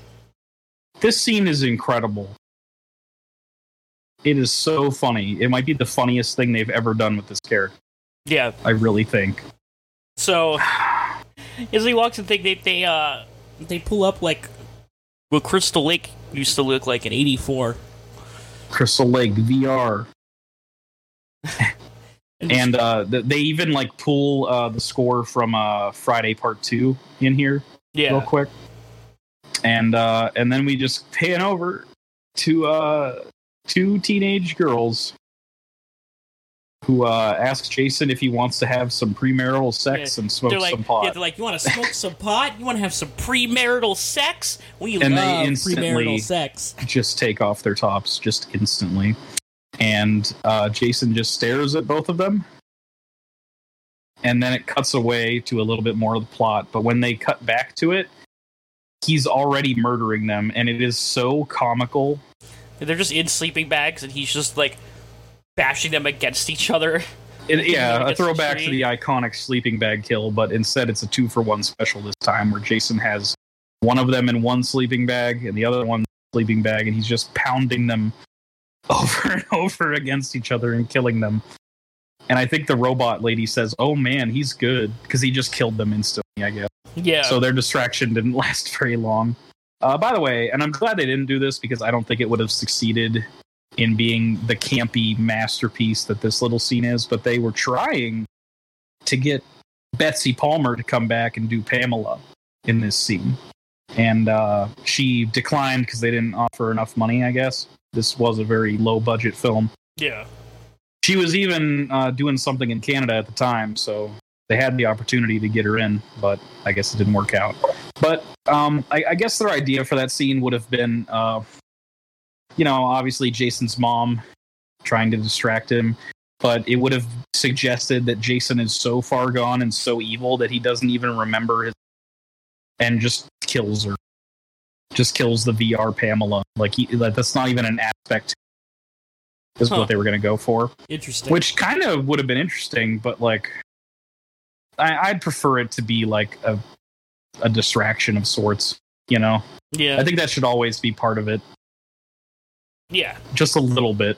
You know, I like the Jason that gets tricked in part two more than a Jason that doesn't even care. Uh, but either way, I think what they went with is better because it's such an absolute dunk on the entire franchise and how how silly it really is when you think about it. And it's cool that it didn't have to take a parody movie to point it out. The own series it came from did it. Yeah. like fuck it. Yeah. So the so the two of them and the, and the robot head get out uh, into into the main pod of the other ship off the connector, Mhm. and they're like, "We have to disengage in thirty seconds. Nothing we can do." So Jason is trying to walk towards it, and then uh, military man shows up and locks the door behind him. Tries to fight Jason. That's not going to go well for him. but then as the, as the old ship blows up, And the last hilarious thing that happens in this film. Off of the explosion, Jason is just barreling towards the ship. and then out of Yeah. nowhere, military man Bashes Just grab into them. him. Yep. dun dun dun dun dun. dun, dun. Yeah, this it's so ridiculous. This dude is such a badass that he doesn't even care. He's just one on one with. He's not gonna live, but he doesn't give a shit.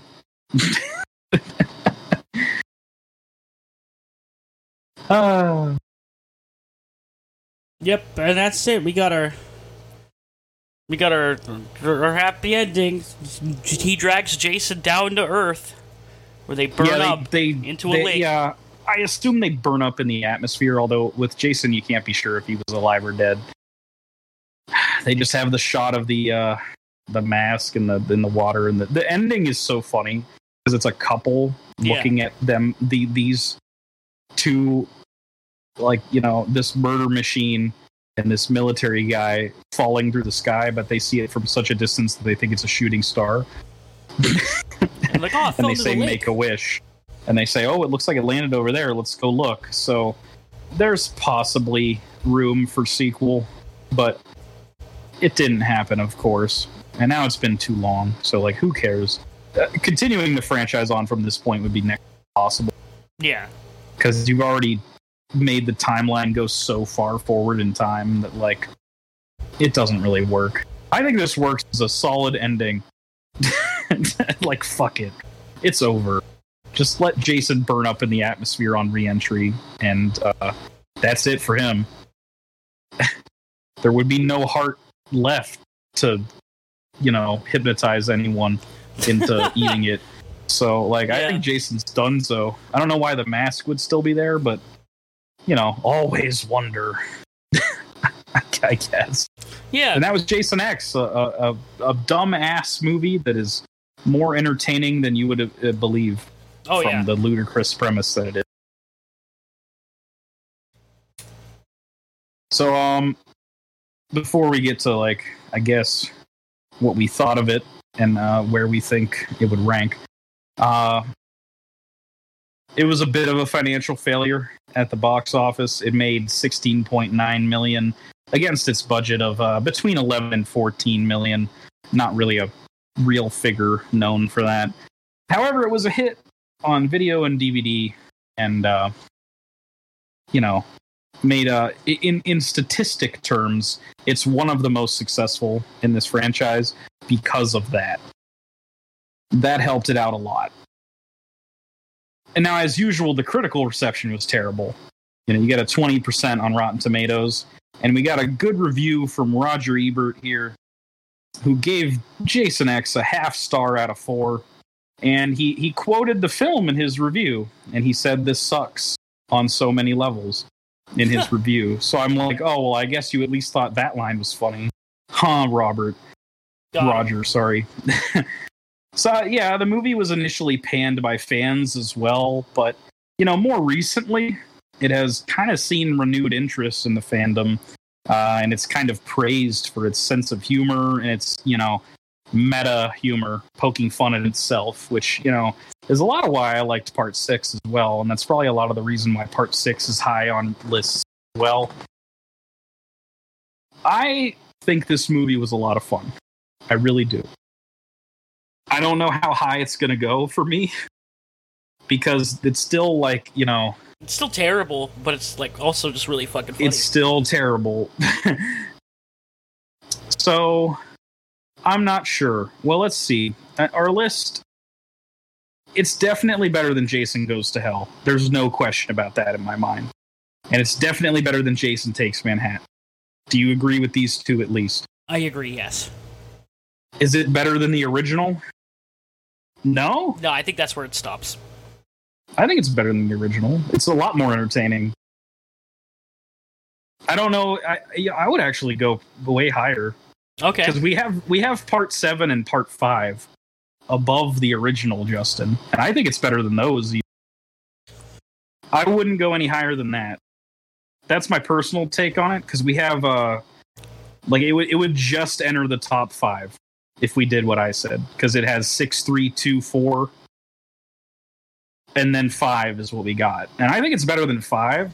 I think it succeeds at what it's trying to do a lot more than five and seven because they Fair were both enough. trying to be serious and there was some weird humor that was fun, but like both of them kind of like fucked up real bad. Yeah. Seven with that really, really strange ending with the dad, and also the boring first half of the movie. Uh, the the thing going for seven is that ending fight between Jason and not Carrie, and then five kind of has some weird, bizarre little moments, but for the most part, the twist of who Jason actually is in that movie is kind of limp dicked and not good. Yeah, you know- Roy Burns sucks. That, yeah, yeah, that's fair enough. I'll give it to you. Throw it up there. I, I I wouldn't say it's better than the final chapter two, three, or six. Absolutely. not. Those those are the classics that everything that we know is based on, in my opinion. Yeah. I mean, I, I I see that like the first one is way lower than maybe you would say on here. Yeah. But I don't know. I just feel like it was kind of like, eh. Yeah, I mean, like in, in modern context, it's one of the weaker ones. I think it's a little more important than that. But I, i- in terms of importance, it is probably should be ranked higher. But in terms of actual enjoyment that I got out of it, I would rather rewatch seven, five, X, four, two, three, and six. to be honest, yeah, all right, sounds So- good to me. yeah, Jason X cracked the top five. I hope it stays there. That'd be pretty funny if so. uh, so I basically said what's all in the list here. So next week we're watching a little movie called Freddy versus Jason, which I've never seen. I've only seen bits and. Have you seen Freddy versus Jason? I have. All right. So It's more where are you cheesy fun. predicting? Yeah. So you think it'll kind of land in a similar spot to Jason think- X then? I think I think it, will just nudge out Jason X, but we'll see how you think it'll you it. think it'll land on the better side of it? yeah, I think it'll land, probably land just above it. It's just as dumb, All right. Just in a I different. am way. really excited to see Freddy Krueger because, you know, as much as I love the, well, you know, love's a strong word, but I'll say love anyway. I love how dumb they are. I love Yeah. these Friday movies, and, but Jason Voorhees is admittedly not as entertaining as the wisecracking Freddy Krueger. I, I think I like that style a lot more, where I he's like love- a huge asshole. out of all of these like Big, long-standing horror franchises, Yeah, like the, the like the the dumb slasher movies. Mhm. Um, Nightmare's definitely my favorite one. So, I am I'm Well, very the first- excited. unlike how I feel about the first Friday, the first Nightmare is actually really good, Yeah, It's actually really solid, and then the sequels are obviously more in line with what we're getting week after week on this show at the moment with the Friday sequels. yeah, they're they're not nearly as good, but but they're all but they're way J- goofy. you know, Freddy's always entertaining because it's so fucking stupid. Right. Now you're playing with power, bitch. So so you know. I, I can't wait till we watch all those movies too. And if we do that, we probably won't watch Freddy versus Jason again, no, assumedly. no. Uh, but uh, it's part of both. We'll probably rank it again. Um, but so anyway, that's next week, and that should be fun. We're we're actually only two films away. It's weird. It felt like it would take forever to get here, and it did. But we're here now. Yep, here we are. Last two. All right. This might be the last one we enjoy. I'm not sure. I don't know how to feel about the remake yet because I know nothing I- about it. Yeah, I know absolutely nothing about it. I forgot it even happened. Yeah, So- to be honest. We'll see. Until next time, tell Genhart that sh- that he's a good guy and you like him. Okay, he's a good guy. Don't. Be- thanks. Fuck you. Oh, what?